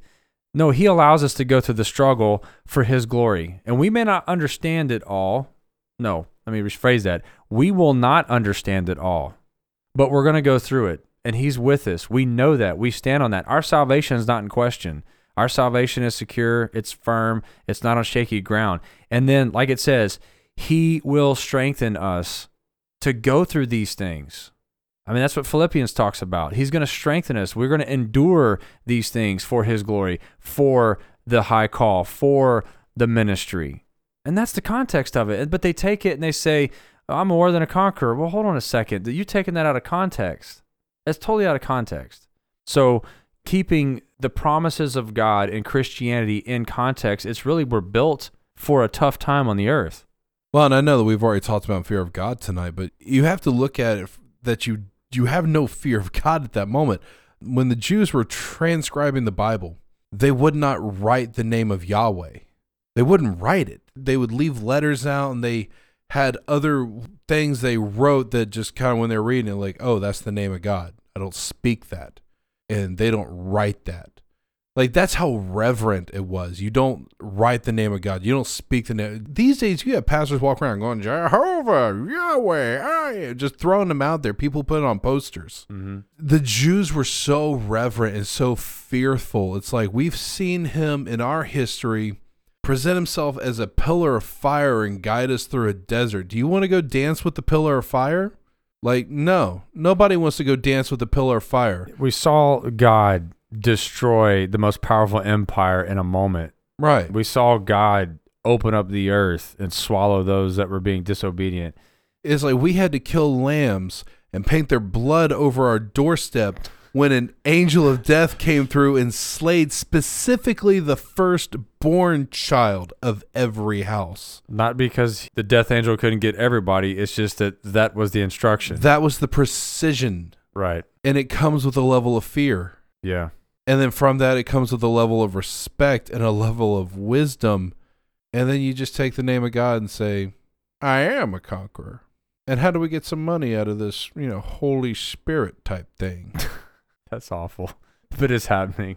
That's what's happening every Yeah. day. You know, I, I think about that, and here is truth. The Bible says that God is the same yesterday, today, and forever. Oh, there's the same judgment and anger. And We're, wrath. we're still dealing with the same God, or better yet, God is still dealing with us, the same one. Then you move into things outside of the church, outside of Christianity, and then you have people just using Jesus Christ's name in blasphemy as a cuss word right. or GD as a cuss word. It's like, man, probably shouldn't do that. God doesn't take that stuff lightly. It's pretty heavy. I, I like this progression here. We're going through the Bible, and, and again, it's bringing up a lot of different things. I know we're kind of reaching to different corners of theology and thoughts and, and Bible history, but it's pretty cool little journey here. So then Philippians 3:16 says, "Nevertheless, to the degree that we have already attained, let us walk by the same rule. Let us be of the same mind." So that's a little hollow, so just giving context to it, if you step back into verse 12, he says, "Not that I have already attained or am already perfected, but I press on, that I may lay hold of that for which Christ Jesus has already laid hold of me." So Paul is encouraging people to keep the mantle, to keep driving toward perfection. He says, It's not that I've attained it, and it is not that I am perfected, but that I'm working toward it.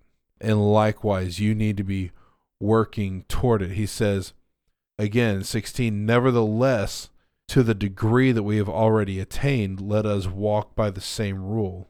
Let us be of the same mind.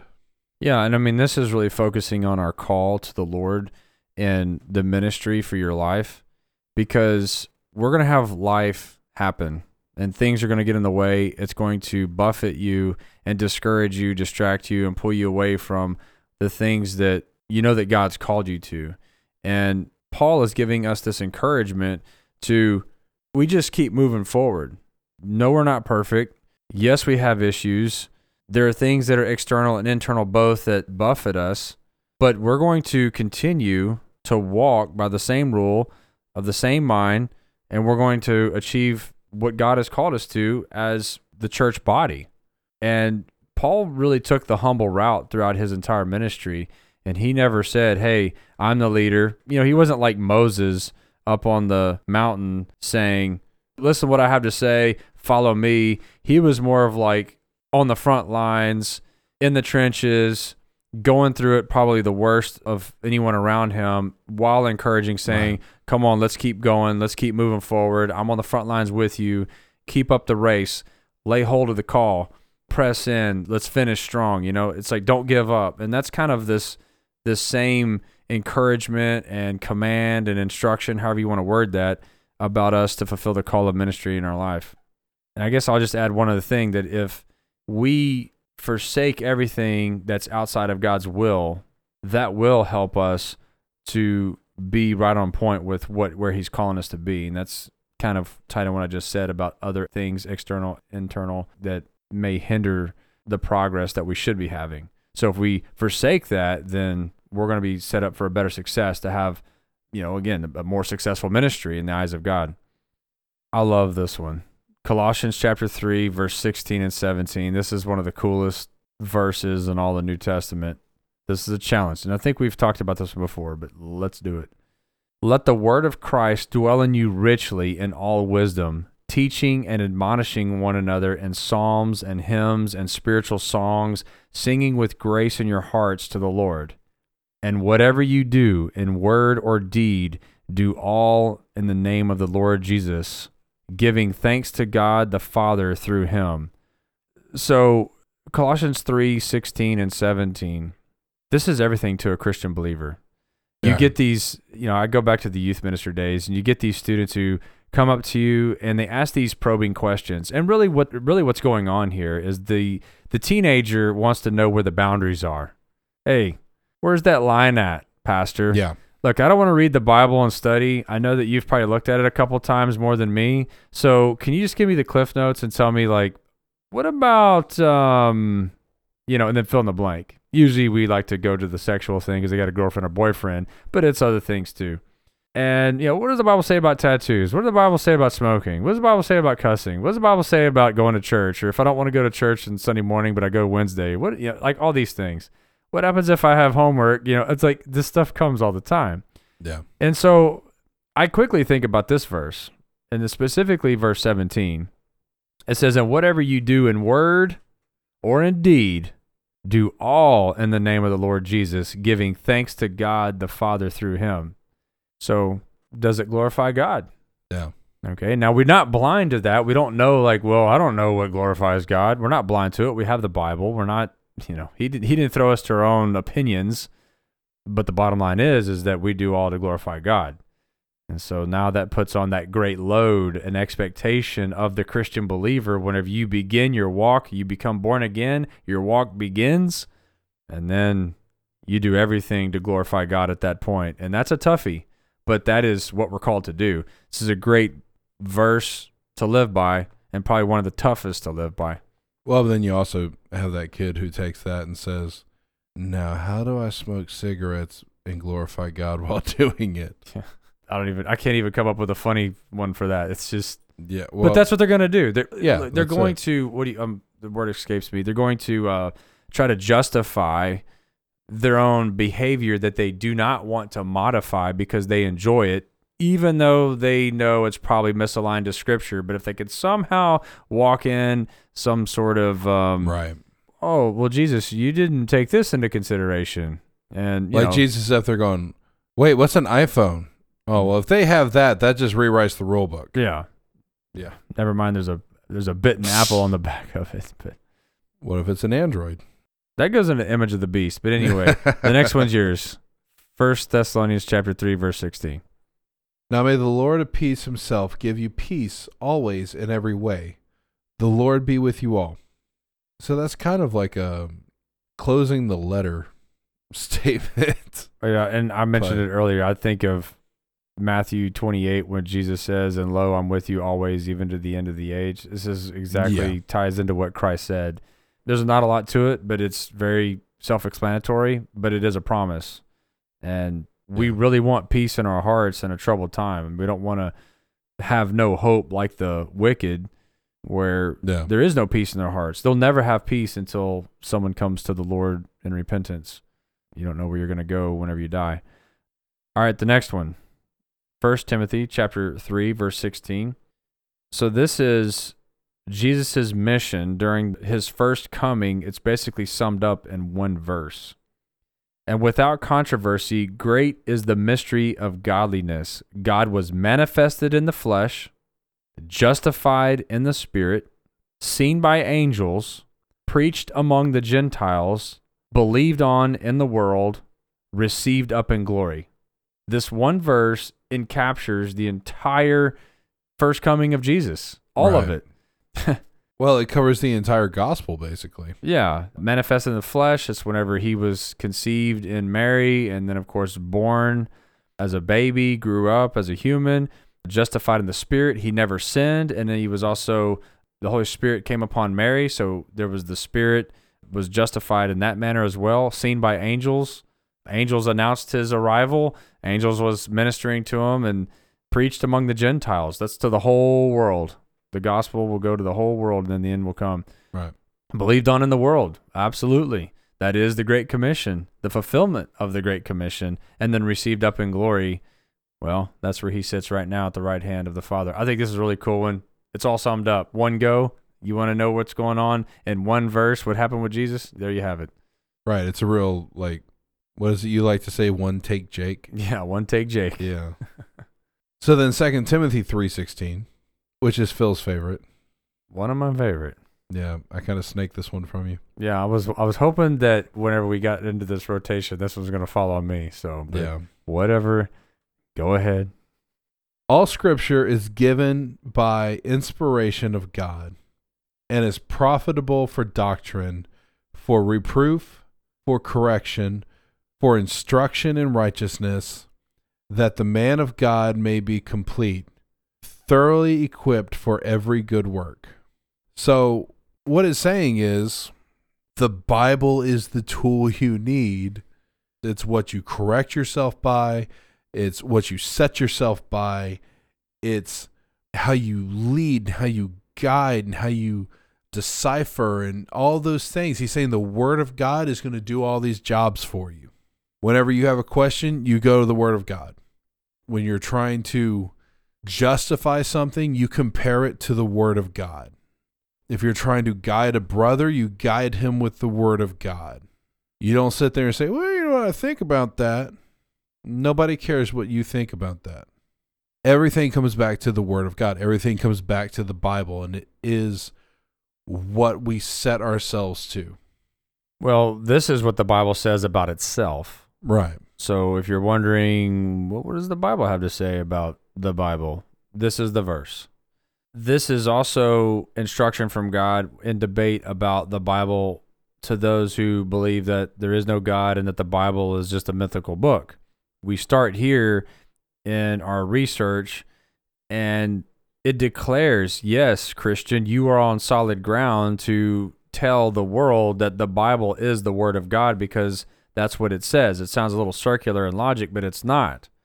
If God says it, it's true. And when you research it, you're not going to find anything else but that truth. Now, some people within the church think that some scripture is from God and other scripture, eh, and we just kind of take it or leave it. Pick and choose, take some of it. Well, none of this applies, or I don't talk about the book of Revelation, or because quickly we can get into this Old Testament, New Testament debate. All of it is God's word, number one. What's applicable to us? Well, we can get into this debate again because things did change whenever Christ came. We have a new testament, a new covenant. Absolutely. There's no, that's what was going to happen. It was prophesied. However, we do not throw away the Old Testament because there's still things in the Old Testament that are true. Well, first of all, all of it's true, but things that are still in effect. Things like, well, what is sin? Those things are described for us. Like, we're not supposed to kill. We're not supposed to steal. We're not supposed to lie. We're not supposed to commit adultery, like the Ten Commandments type stuff. Where did we come from? Well, the creation, that process, that's still in effect. We we stand on those truths about where we came from.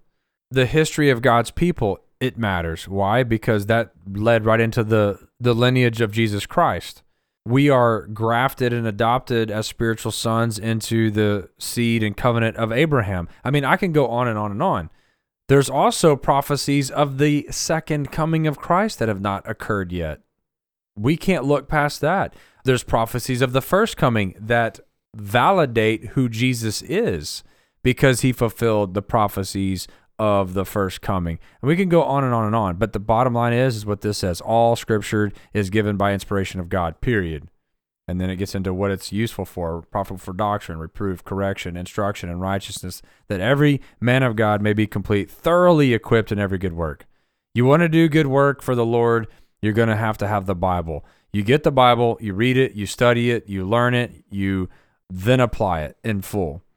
So we'll break off of that, but the Bible is useful for all these things. And how often do we reprove or correct people? You know, I don't know. Think about the doctrine. You know, how, how often are you doing this?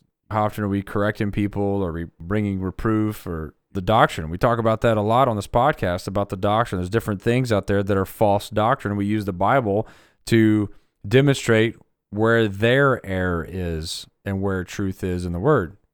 And so that's why we need to be studying the Word of God so that we were able to do that, have that discernment, have that discussion, and then point things out in detail. That's a good one. And as I said before, 2 Timothy chapter 3, verse 16, it was actually the second chapter 3, verse 16, you know, passage Right. in the Bible. I was like, hmm, I can remember that. It was this one right here in conjunction with John 3:16 and then after those two I started recognizing I think the next one that I remember was Genesis 3:16 I was like hey that's kind of a big deal 3:16 and then it just kept appearing as we've been reading. These things have been on my mind as I've read through the Bible. I was like hey that's 3:16 right there. That was a doozy.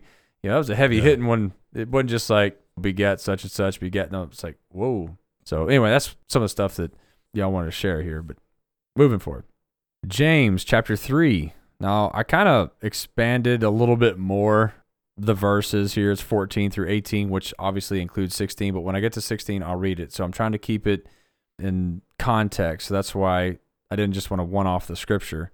Who is wise and understanding among you? Let him show by good conduct that his works are done in meekness of wisdom. Verse 14. But if you have bitter envy and self seeking in your hearts, do not boast and lie against the truth. Verse 15.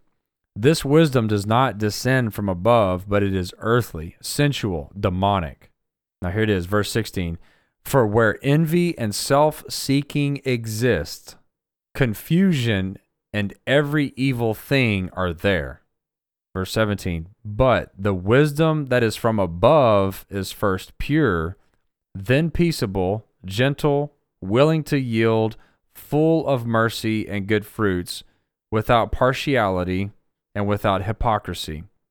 And finally, verse 18 Now the fruit of the righteousness is sown in peace by those who make peace. So you have two different types of wisdom you have the earthly wisdom and you have the heavenly wisdom from God. And then we have a choice here.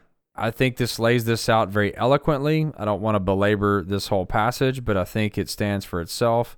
The verse 16 punchline is for where envy and self seeking exist, confusion and every evil thing are there.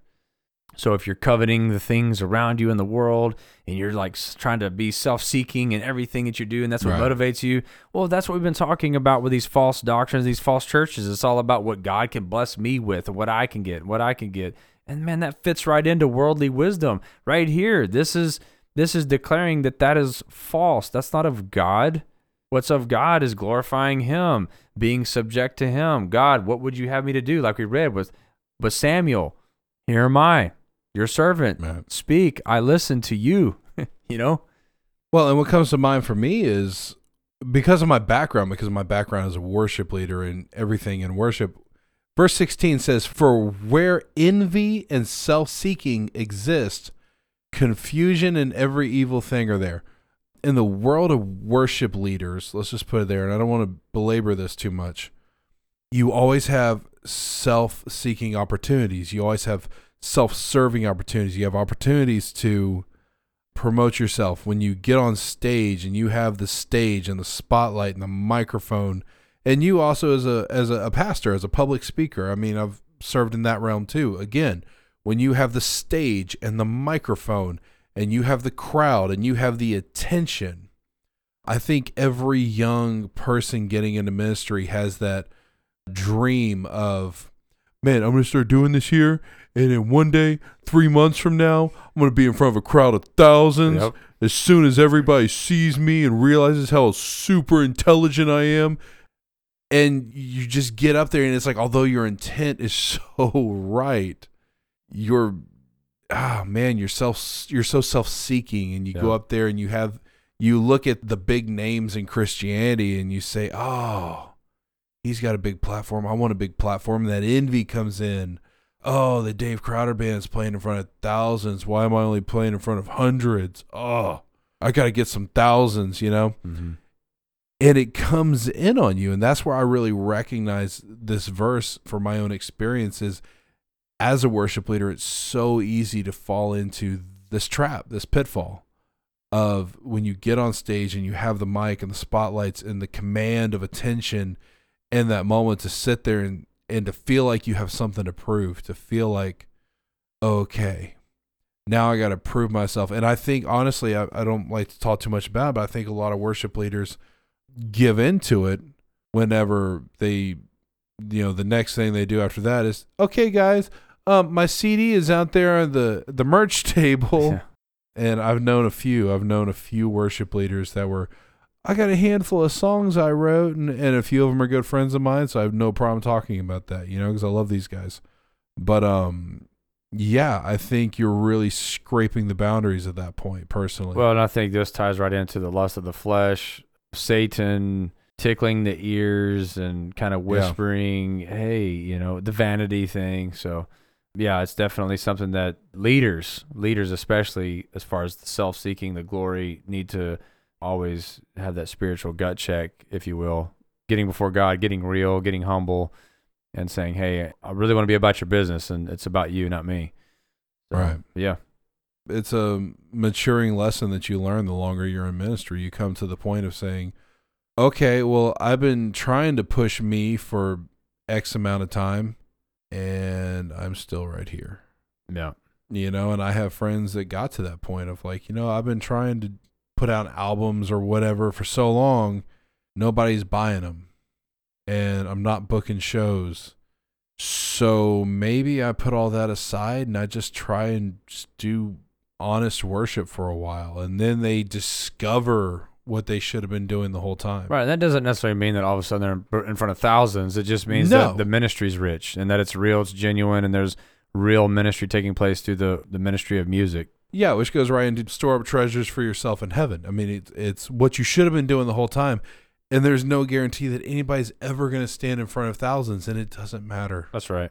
You might not ever preach in front of thousands. You might not ever really worship in front of thousands. You might not ever even see a crowd of thousands Right. that you're on the stage end. But man, in the end, it's like as long as you are doing it right, you're in the right standing with God, and that's all that can matter at the end of the day. Right. All right. We're coming up on the home stretch here.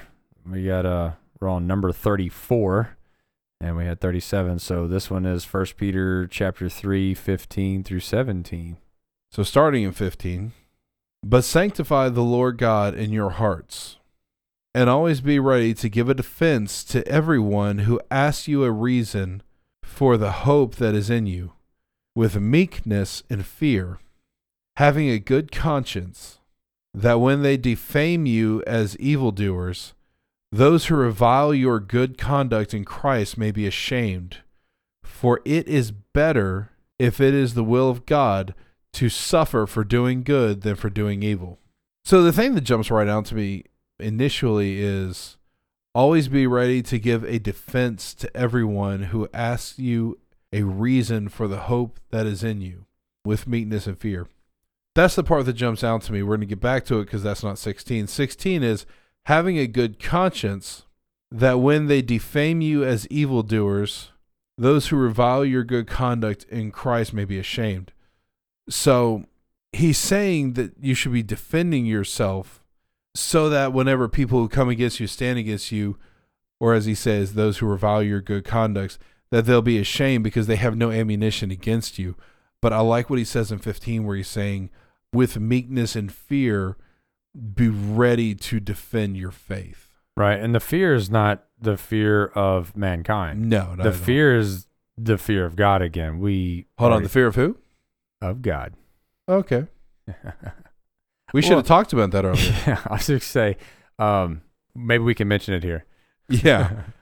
So whenever we come before people, some of them will be hostile, some of them will be genuine, or some will be ready to hear the truth. And you know, it's it's the world. You you run across all kinds of people, and we don't want to fear their response, their actions, retaliation, whatever, negative, positive. We don't want to fear any of it.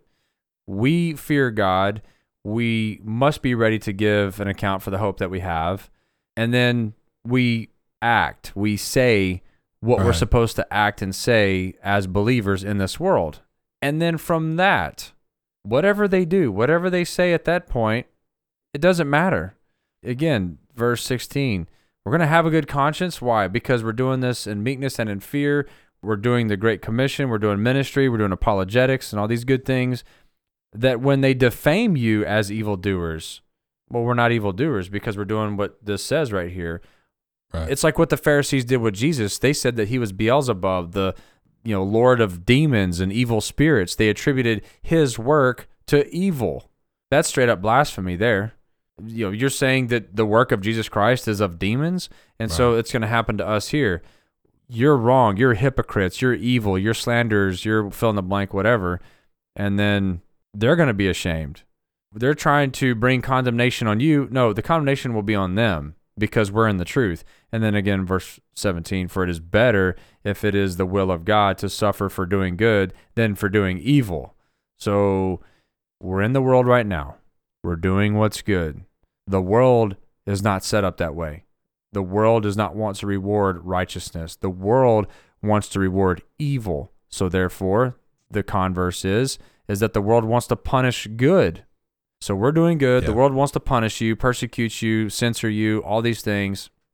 The Bible is saying it is better for you to suffer now of doing good in this fallen world than whenever we look at those who are doing evil and then they're going to suffer for the evil that they're doing now on the day of judgment. That's that's it in its totality there. And this is an amazing truth. It's amazing encouragement.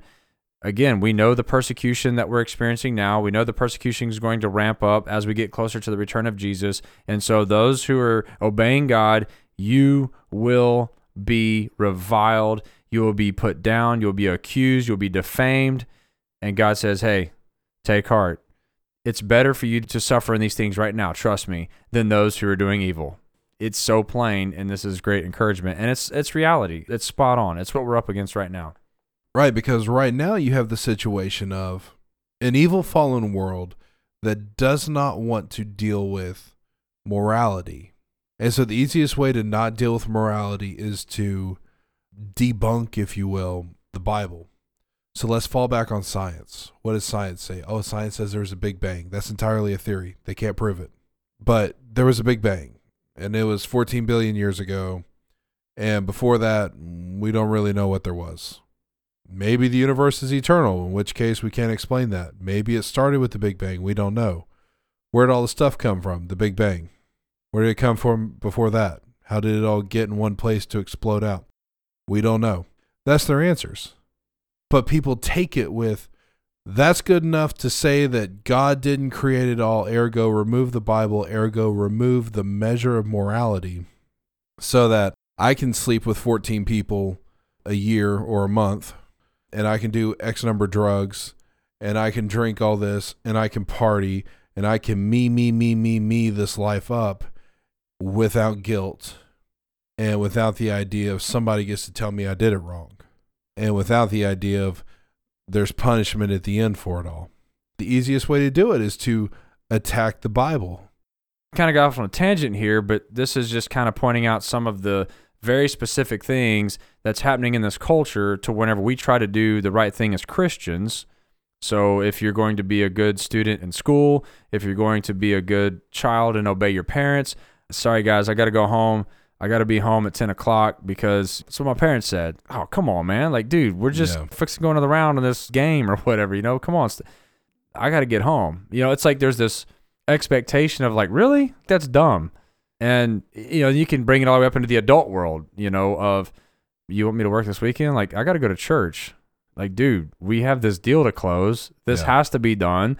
I take my family to church, you know.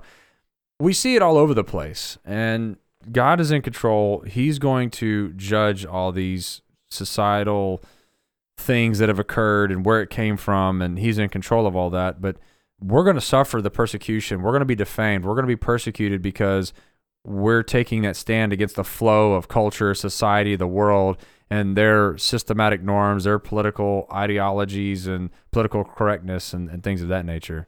Right.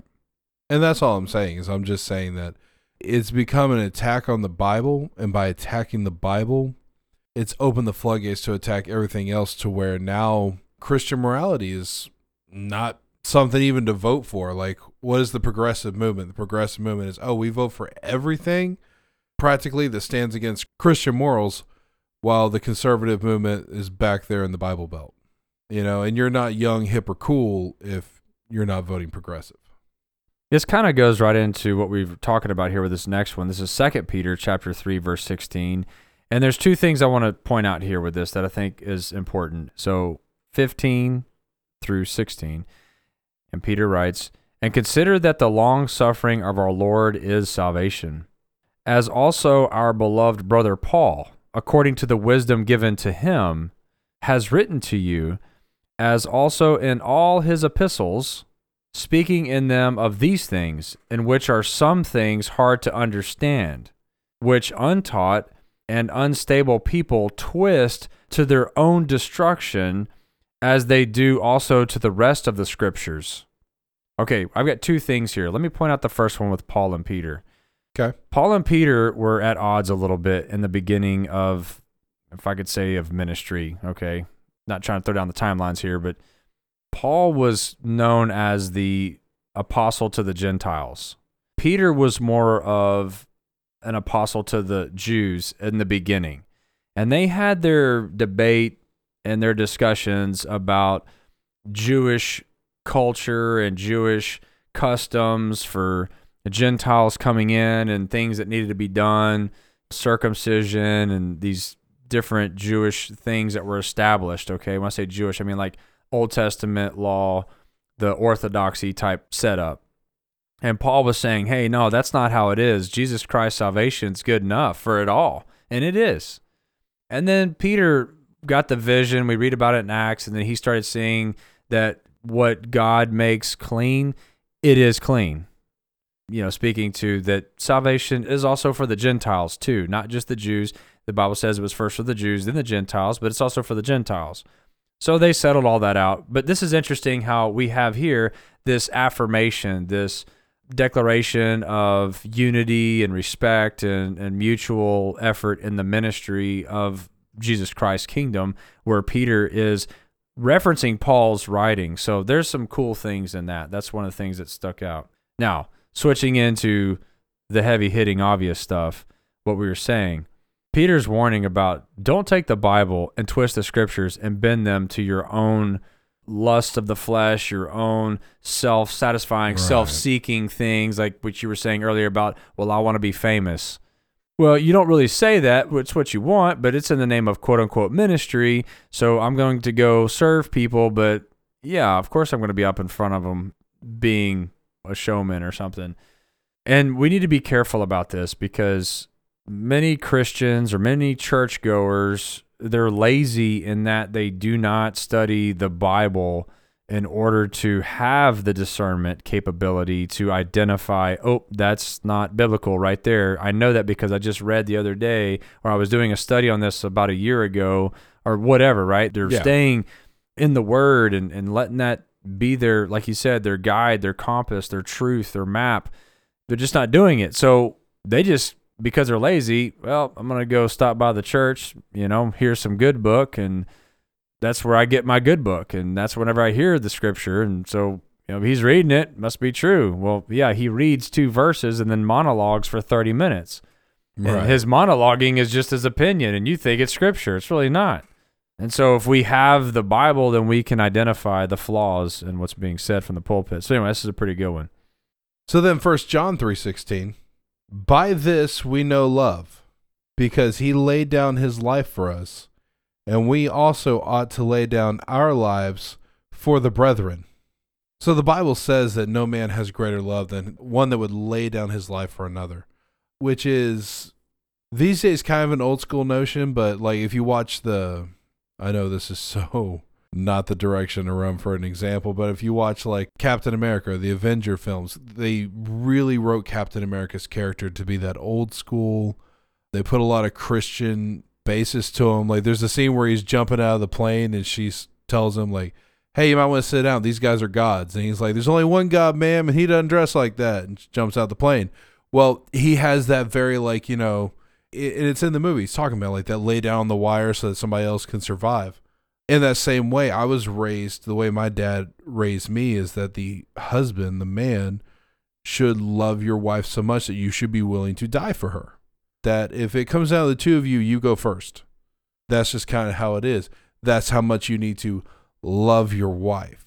And in the same way, that's the love that Christ had for the church, that he laid down his life for the church. And in that same way, we should love one another. We should love the brethren. We should love fellow Christians, and we should not just communicate, but be willing to lay our life down for each other. And this is at a time in history when they were having to lay their lives down. Absolutely. It was a decent chance that it was going to be a death sentence if you identified as a Christian publicly. Right. Especially in this day. And connecting this directly to Christ himself, what did he do? Well, this isn't just fancy words in the Bible. He demonstrated his love for us that while we were yet sinners, Christ died for us. And there was that great exchange. We were sinners, he's righteous. He dies for our sins so that we become righteous through his crucifixion, death, burial, resurrection he fulfilled this. He did it. That's how much Christ loves us. He went all the way to the cross to death. And so yay and amen. That's our salvation. And this is a really cool verse. We we talk about this a lot and what Christ did for us and why. Well, we read it before. He loved us. And that's how much. All right, the last one, the book of Revelation. I get to do this one. This is chapter 3 verse 16. In case you're wondering. I'm going to do verse 15 first. I know your works, that you are neither cold nor hot. I could wish you were cold or hot. So then, because you are lukewarm, this is verse 16. So then, because you are lukewarm and neither cold nor hot, I will vomit you out of my mouth. This is what we end on. Can I jump in right here? I have I have known more people, be it students or just student leaders, who find this verse, they just grapple to it. And they're like, You see this? This is the modern church. This is the modern day. This is right now.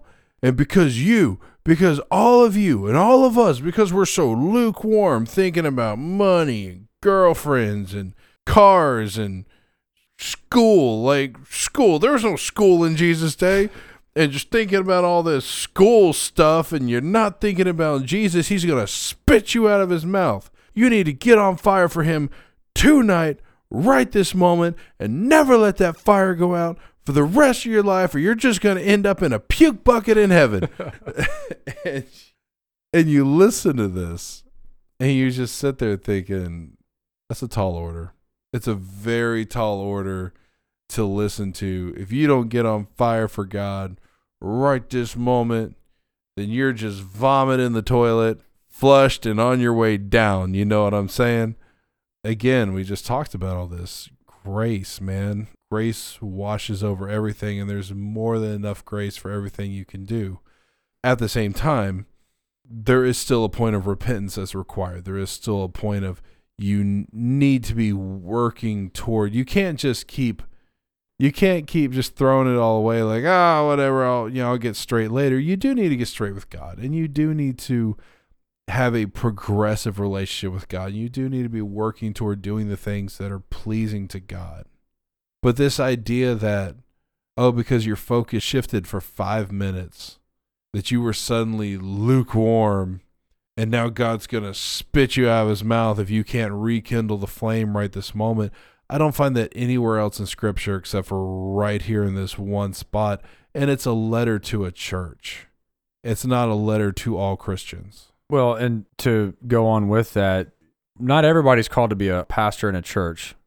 Not everybody's called to be Right. a worship leader in a church, a Sunday school teacher in a church. And I'm trying to point out these formal points of ministry because the bulk of the church, the people that are born again, we are in this world. We are going through this world. We are functioning in this world. So that means that we have careers, we have jobs, we have responsibilities that exist outside of the church buildings and the church businesses. And just because you're not involved in the church via a job and a career doesn't mean that you're not serving God and following Him and as He leads you at your job or in your family or at school. Yes, we need to go and be good stewards with our time and our talents with our education. So in school, right? We need to study hard and we need to make good grades. Now, if they're teaching things that are not true in the Bible, well, we have instruction on how to deal with that. Okay. That doesn't mean that we switch our doctrine over in the name of making a good grade. No, if it just means, okay, I'm going to study this and then I can take this test and I'll give the answers that this textbooks was pointing to, you can do that. It doesn't change your faith. You're going through the exercise of learning how to learn and then learning how to perform on a test and then trying to pick up the skill set that you're going to need as you move towards your career. Same thing with the career in a business or at a company. You have a role there. That doesn't mean that they lord over your life, but it does mean that you're going to do what you're being compensated to do. And as you're rubbing elbows with the students or with your coworkers, you're going to live Christ out before them Right. like what we've been talking about this whole time. And you're going to set apart that time in your life, your schedule, to go to church or to do reading and devotionals in the Bible and so on. You know, one of the coolest teachings I ever heard was from Louis Giglio, who's the head of the Passion movement that's been around for, I don't know, over a decade now. And he was teaching this lesson, and it was at the Passion Conference, and it's been the whole weekend. And I wasn't there. I saw I saw it on DVD, but a friend of mine who was there was explaining to me, like, yeah, this was like his last talk. And I was like, okay, that's cool. So he gives this whole talk about, okay, yeah, you know, we've been here this whole week, we've been all passionate, but now you got to go home. And what are you going to do? You're going back to college and this, that, and the other. And he gave this thing about not everybody's a worship leader, not everybody's a pastor. He's like, somebody in here is just really, really pumped up on the idea of making blue jeans. And he's like, and that's totally okay. Somebody has to make jeans. But if you're going to make jeans, and he went off on this thing of like, this is how you be a good Christian business owner. And you pay your people and you pay them extra when you can. And you give money back into the community and into the poor, you know, to do the services that God would do. And, you know, and all these things. It's like there's Christian ways to do a normal job. And it was one of the coolest lessons I've ever heard because I'd never heard somebody give a lesson on here's how to be just a good Christian business owner without feeling like you got to stitch John 3:16 into the fabric, you know what I mean? but like here's what a Christian business owner here's what you would do. This is how you would treat your employees and this is how you would interact with other people and other business owners so that they see Christ in you. And it was incredibly freeing in a way to see that and be like, "Oh yeah, you can just live normal life." Well, and I think too, and I'm kind of tying back to what you mentioned earlier from people who get on the pulpit and then they begin to try to be the Holy Spirit to convict them. So Right. it's like what you're saying, you know, don't be that vomit. You know, you've got to be fully committed. Yeah, okay, let's define that fully committed. Yeah, I agree. You got to be fully committed to the Lord. I- I'm with you. But we're still in this world and we have to function in it on His behalf. We're the ambassadors, His hands, His feet, so on. Now, there's kind of a standing joke that you know if you're called to ministry and if god's calling you to some you know corner of the earth deep woods amazon forest you know african sahara plain or whatever. It's like no god may call you right back to where you just came from. God may have no intentions to move you around physically. You're going to go back to your family. You're going to go back to your whatever your job. Hey man sometimes you got to you know move jobs. I get it. Because of god. Because God's telling you to do that. Okay, I'm not saying that this is your free pass. God typically calls you to serve where you're at and where you're going. Right. Now, granted, if you're involved with something that's not biblical in your job or in school, then you get born again, then yeah, you're going to have to come out of it. So, if we're in this world and we become born again along the way, then we need to serve God where we're at with what we know how to do, with what we're equipped to do, with the time that we have to do it in, and we need to be faithful in that. And God will open up doors along the way, and He's going to close doors along the way as well to keep you right where you're supposed to be. And yes, there will be movement. Things will open up and start up, and then things will shut down and close out, and you'll move into the new things until you're called home to be with Him in heaven. Okay. And it's kind of interesting. I wasn't even intending on talking about it till you said something, but you know, some people get guilty, like, well, they have this all or nothing. Well, I can't be that missionary out on the other side of the world, so I'm just not going to do anything at all. They think that's the only call that exists. Right. If you're not, you know, you prove you're all in, you go now. You know, you leave everything behind. And that's not necessarily the case. Now, there are plenty of people who are missionaries. I'm not trying to do double speak here. I'm just saying, like, it's between you and the Lord where you're called to be. But it needs to line up with the Bible. Okay. I'm not getting ridiculous with this. And, well, I think he's called me to do nothing. That's how he's called me to serve.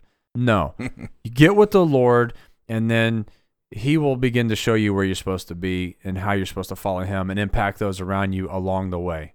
Well, and then there's also this this modern idea of when dealing with the idea of what Christ said to the rich young ruler of saying, "Go and sell it all, and then come and follow me."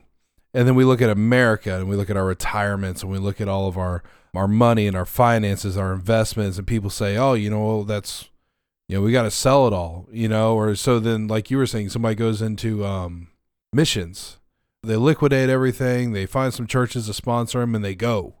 But there's a point in the Bible where Paul writes to a church, he says, "So that I wasn't a burden on you, I worked as a tent builder." In other words, I earned I earned my own money. And like you were saying, we have to exist in this world and be a part of it, a functioning part of it. And this is just kind of like free on the end of the talk, but this idea of abandon everything and don't have a retirement, all that, that would ultimately lead to masses of Christians falling back on the welfare system and then being a burden. You know what I'm saying? There's nothing wrong with that. And that's one thing I really appreciate about that talk where he's saying, yeah, you can be a business owner and you can do this. There's a there's a godly format for that. There's a godly format for quote unquote non-godly jobs. And there's a way to do those things. We should probably talk about it one day, but as part of why I really appreciated that because it, it was saying it was him saying like there's nothing wrong with the American dream. There's really not, but there is biblical principles to still govern your life by to follow God's word. Now, it doesn't necessarily mean that you have to sell everything and you're not allowed to have a retirement and you have to cut your salary off at some point. I will say that me personally, I feel like pastors should have a cap to their salary. Um, but there's not a reason to cap your salary. There's not a reason to feel like, oh, I now make so much money that I fall into the place that Christ was talking about, that it's easier for a camel to go through the needle's eye for than for me to get into heaven. What do I do? Yeah, well, I think there's some good discussion there, and I don't want to belabor this on and on, but whenever someone begins to come into wealth, whether it's an inheritance or their hard earnings or investments or what have you, Yeah. you know, it's about being a good steward with that. What can you do with that in order to serve the Lord? Maybe that person's in position to do something mightier with tools such as finances in order to produce a greater impact into this world for the kingdom of God. And I don't know what that means. You know what I'm saying? It could mean, you know, assisting with churches all around the world. It could mean helping to print and ship Bibles. It could mean developing seminary for future pastors. I mean, I don't know. It could be Christian and family counseling and all these things. We can go on and on and on. But the thing is, is about being a good steward. Just because someone has money doesn't mean that that's not godly. No. It's what you do with what you have. Someone can be poor and wretched versus someone rich and wretched. Whatever. It doesn't matter. It's about the soul and then what you do with everything that, that God has given you. Because even the poorest people in America are just rich compared to the rest of the world.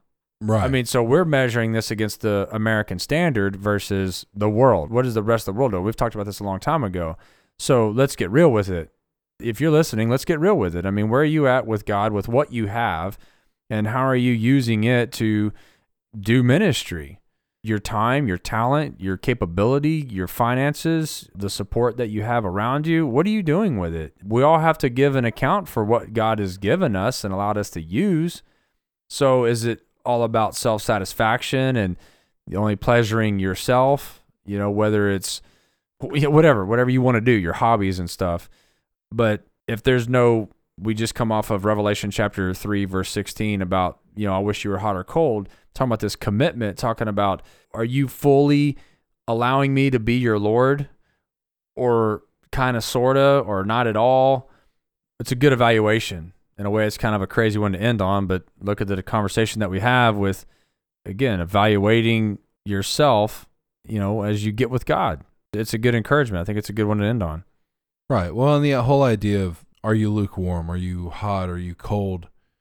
You can be hot and live any life that you want to live, and you can be cold and live any life that you want to live because the Bible says that God judges the heart.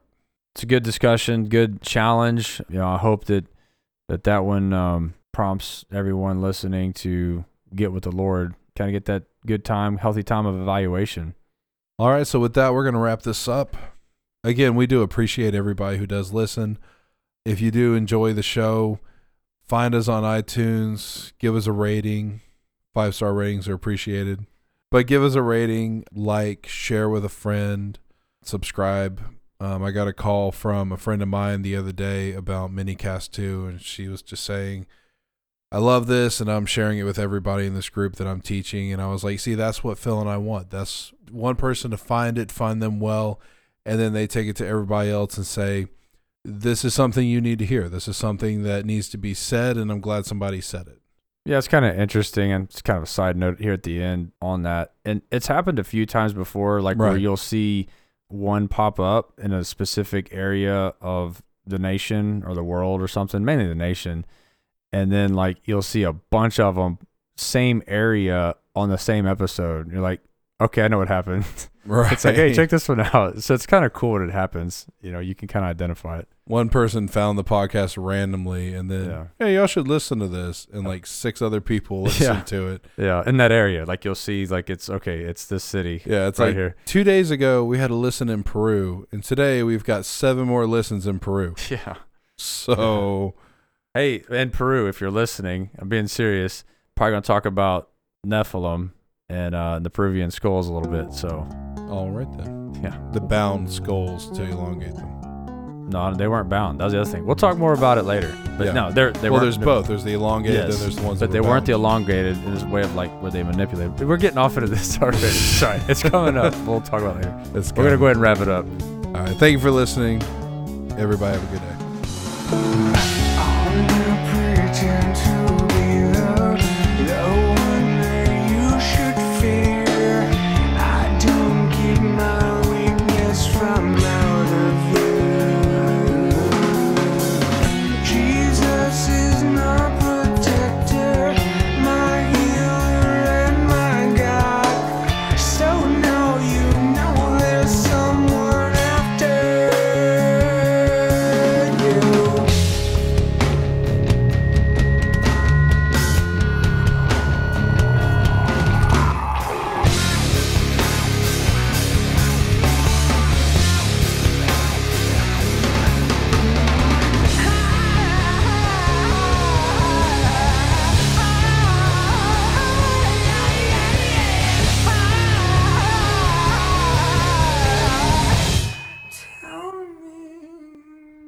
Okay, ready? Oh, you didn't bring your filter bottle today? No, got it. Straight up. And slumming with the rest of us. Yep. BPA. Nothing says as my BPA. Okay. All right, so this is gonna be a standalone episode. It's not a mini cast, so I'm just gonna just go. You don't think it's a mini cast? you don't think you can do all this in 50 minutes? Seven pages. Yeah, but it's only 37 verses, so technically that's a minute and change for each verse. Can you do it? It's seven pages, dude. You think we can do seven pages with all the commentary that quick? We're gonna find out. I don't want to say a mini cast because I'm afraid it's gonna be past that. I'm gonna put it together. Nah, just do a welcome. Okay. Don't do the welcome. No. Don't do that. That's but that's what I do. It's the only thing I know to do. It's all I got. I got one move and I do it. All right, here we go. Welcome. Oh, it worked. All right. All right. Hold on. Let me get. Right. Let me read the first couple. So. Oh, so it's the discipline I'm in. Of course. Do you want to try to alternate? you take one, I take one. Yeah. Yes, we can. All right. Okay, so Exodus is. Yeah. Again, w- right here. This is like a little overview. I just, dude, I really. Focus, brother. Focus. This is your notes. This is all you've got. But I have highlighted, that is the overview. I got that, and I got a pizza downstairs. We're not gonna make it. You ready? Yeah, I am. If you are. You're the one cocking the shotgun, dude. All right. So, are we gonna alternate Yeah, we'll try that. until it fails? Until it fails. okay. Here we go. Until I'm like. Okay. Stop it. Stop it. Okay, here we go. me, me, me, me. See, you can't correct me and be like, oh, no, all right, dude, here we go. All right, here we go. That's way cooler when I do it. All right. What we need is we need go? the uh, the two Muppets from the Muppet Babies, the two critics up in the booth. Well, that wasn't half bad. Well, it wasn't half good either. All right, here we go.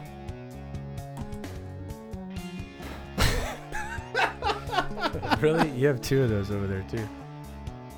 this one's dry. All right, put it up there next to that other one that does that.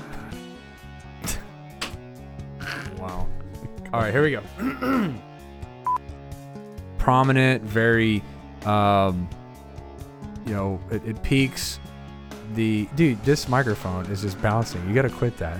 Sorry. Dude, this, it's just in my face, just bouncing. I know. I was watching it. Like, I cannot believe that me over here. Is Yeah. affecting that. Yeah, can, can we not do that? I don't even know where I'm at now. So, The peak yeah, pinnacle. That's where you're at. Try to find a word. for his wife. So it's not a bad thing. It's actually a good thing in the way of the husband will provide. Right. And I mean, you and I are both husbands. If you go to Ephesians, like we're talking about, Stop. We are married to our wives. You and I are not both husbands. Just want to clarify that. Okay. Okay. So, and you and you and I are both married. So, Stop. We we have our own relationships. I have a wife. You have your wife. Yes. So so you and I are both involved in heterosexually based relationships. monogamous relationship. Yes. Go ahead. I don't know about monogamous, but Whoa. okay. All right, we'll cut that out. oh man. Um, Let's go. we're in the first verse. Yeah, this is all gonna be. This will be bloopers right here. all right, go ahead and cut all this. out. Let's get. Let's keep rolling.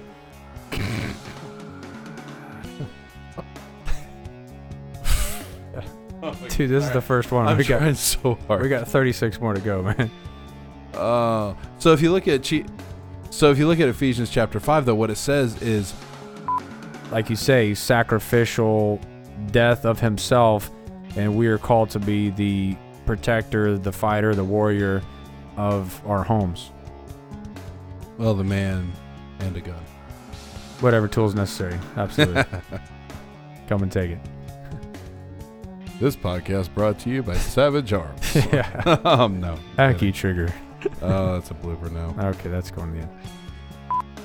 Okay, so then in Exodus three sixteen, um, you're in the situation with the burning bush, which is, um, Moses. Moses. I was Okay. all I could think was Noah. Start over. Well, what do you do here? You got two women here saying that's my baby, and this is before the days of DNA testing. So, what do you do? Well, you threaten the child. See which one cares. Well, obviously.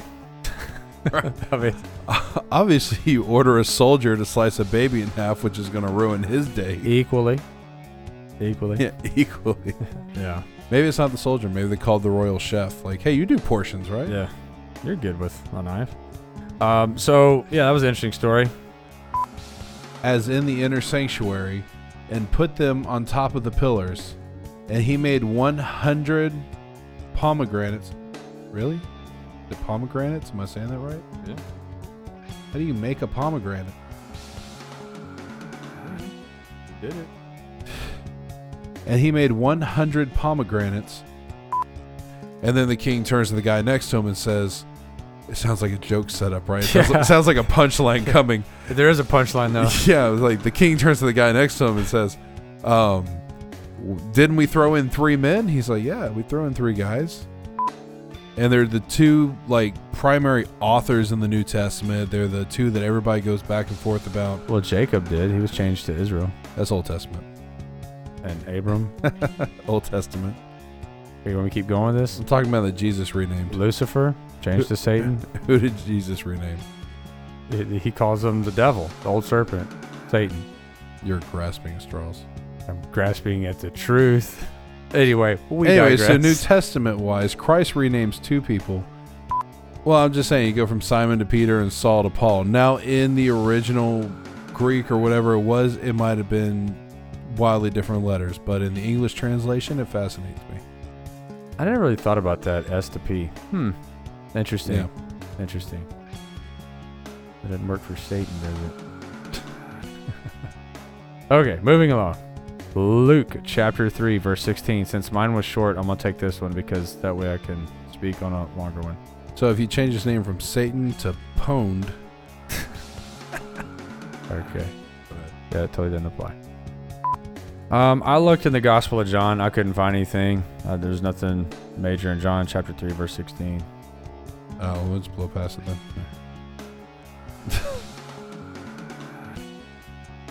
Oh, you want me to read it? Yeah, go ahead. Oh, I thought we were just gonna read.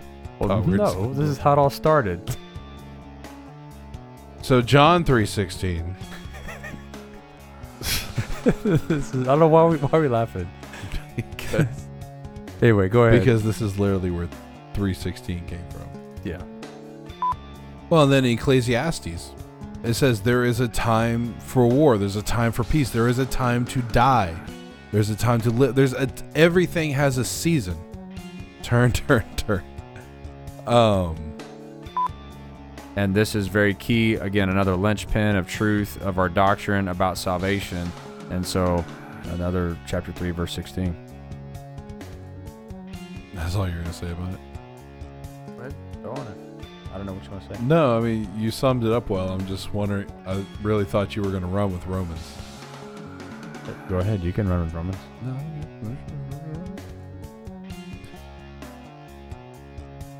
Okay, so First Corinthians three Well, hold on a second. Do you want to talk about fear of God? Talk about what The fear of God. in Romans? Well, it says it right there in verse 18. All right, never mind. We'll just- I feel like you're. I feel like you're doing this. You're going. There's a can of worms on the table. It's not open, Do you want to? but there's a can opener right next to it.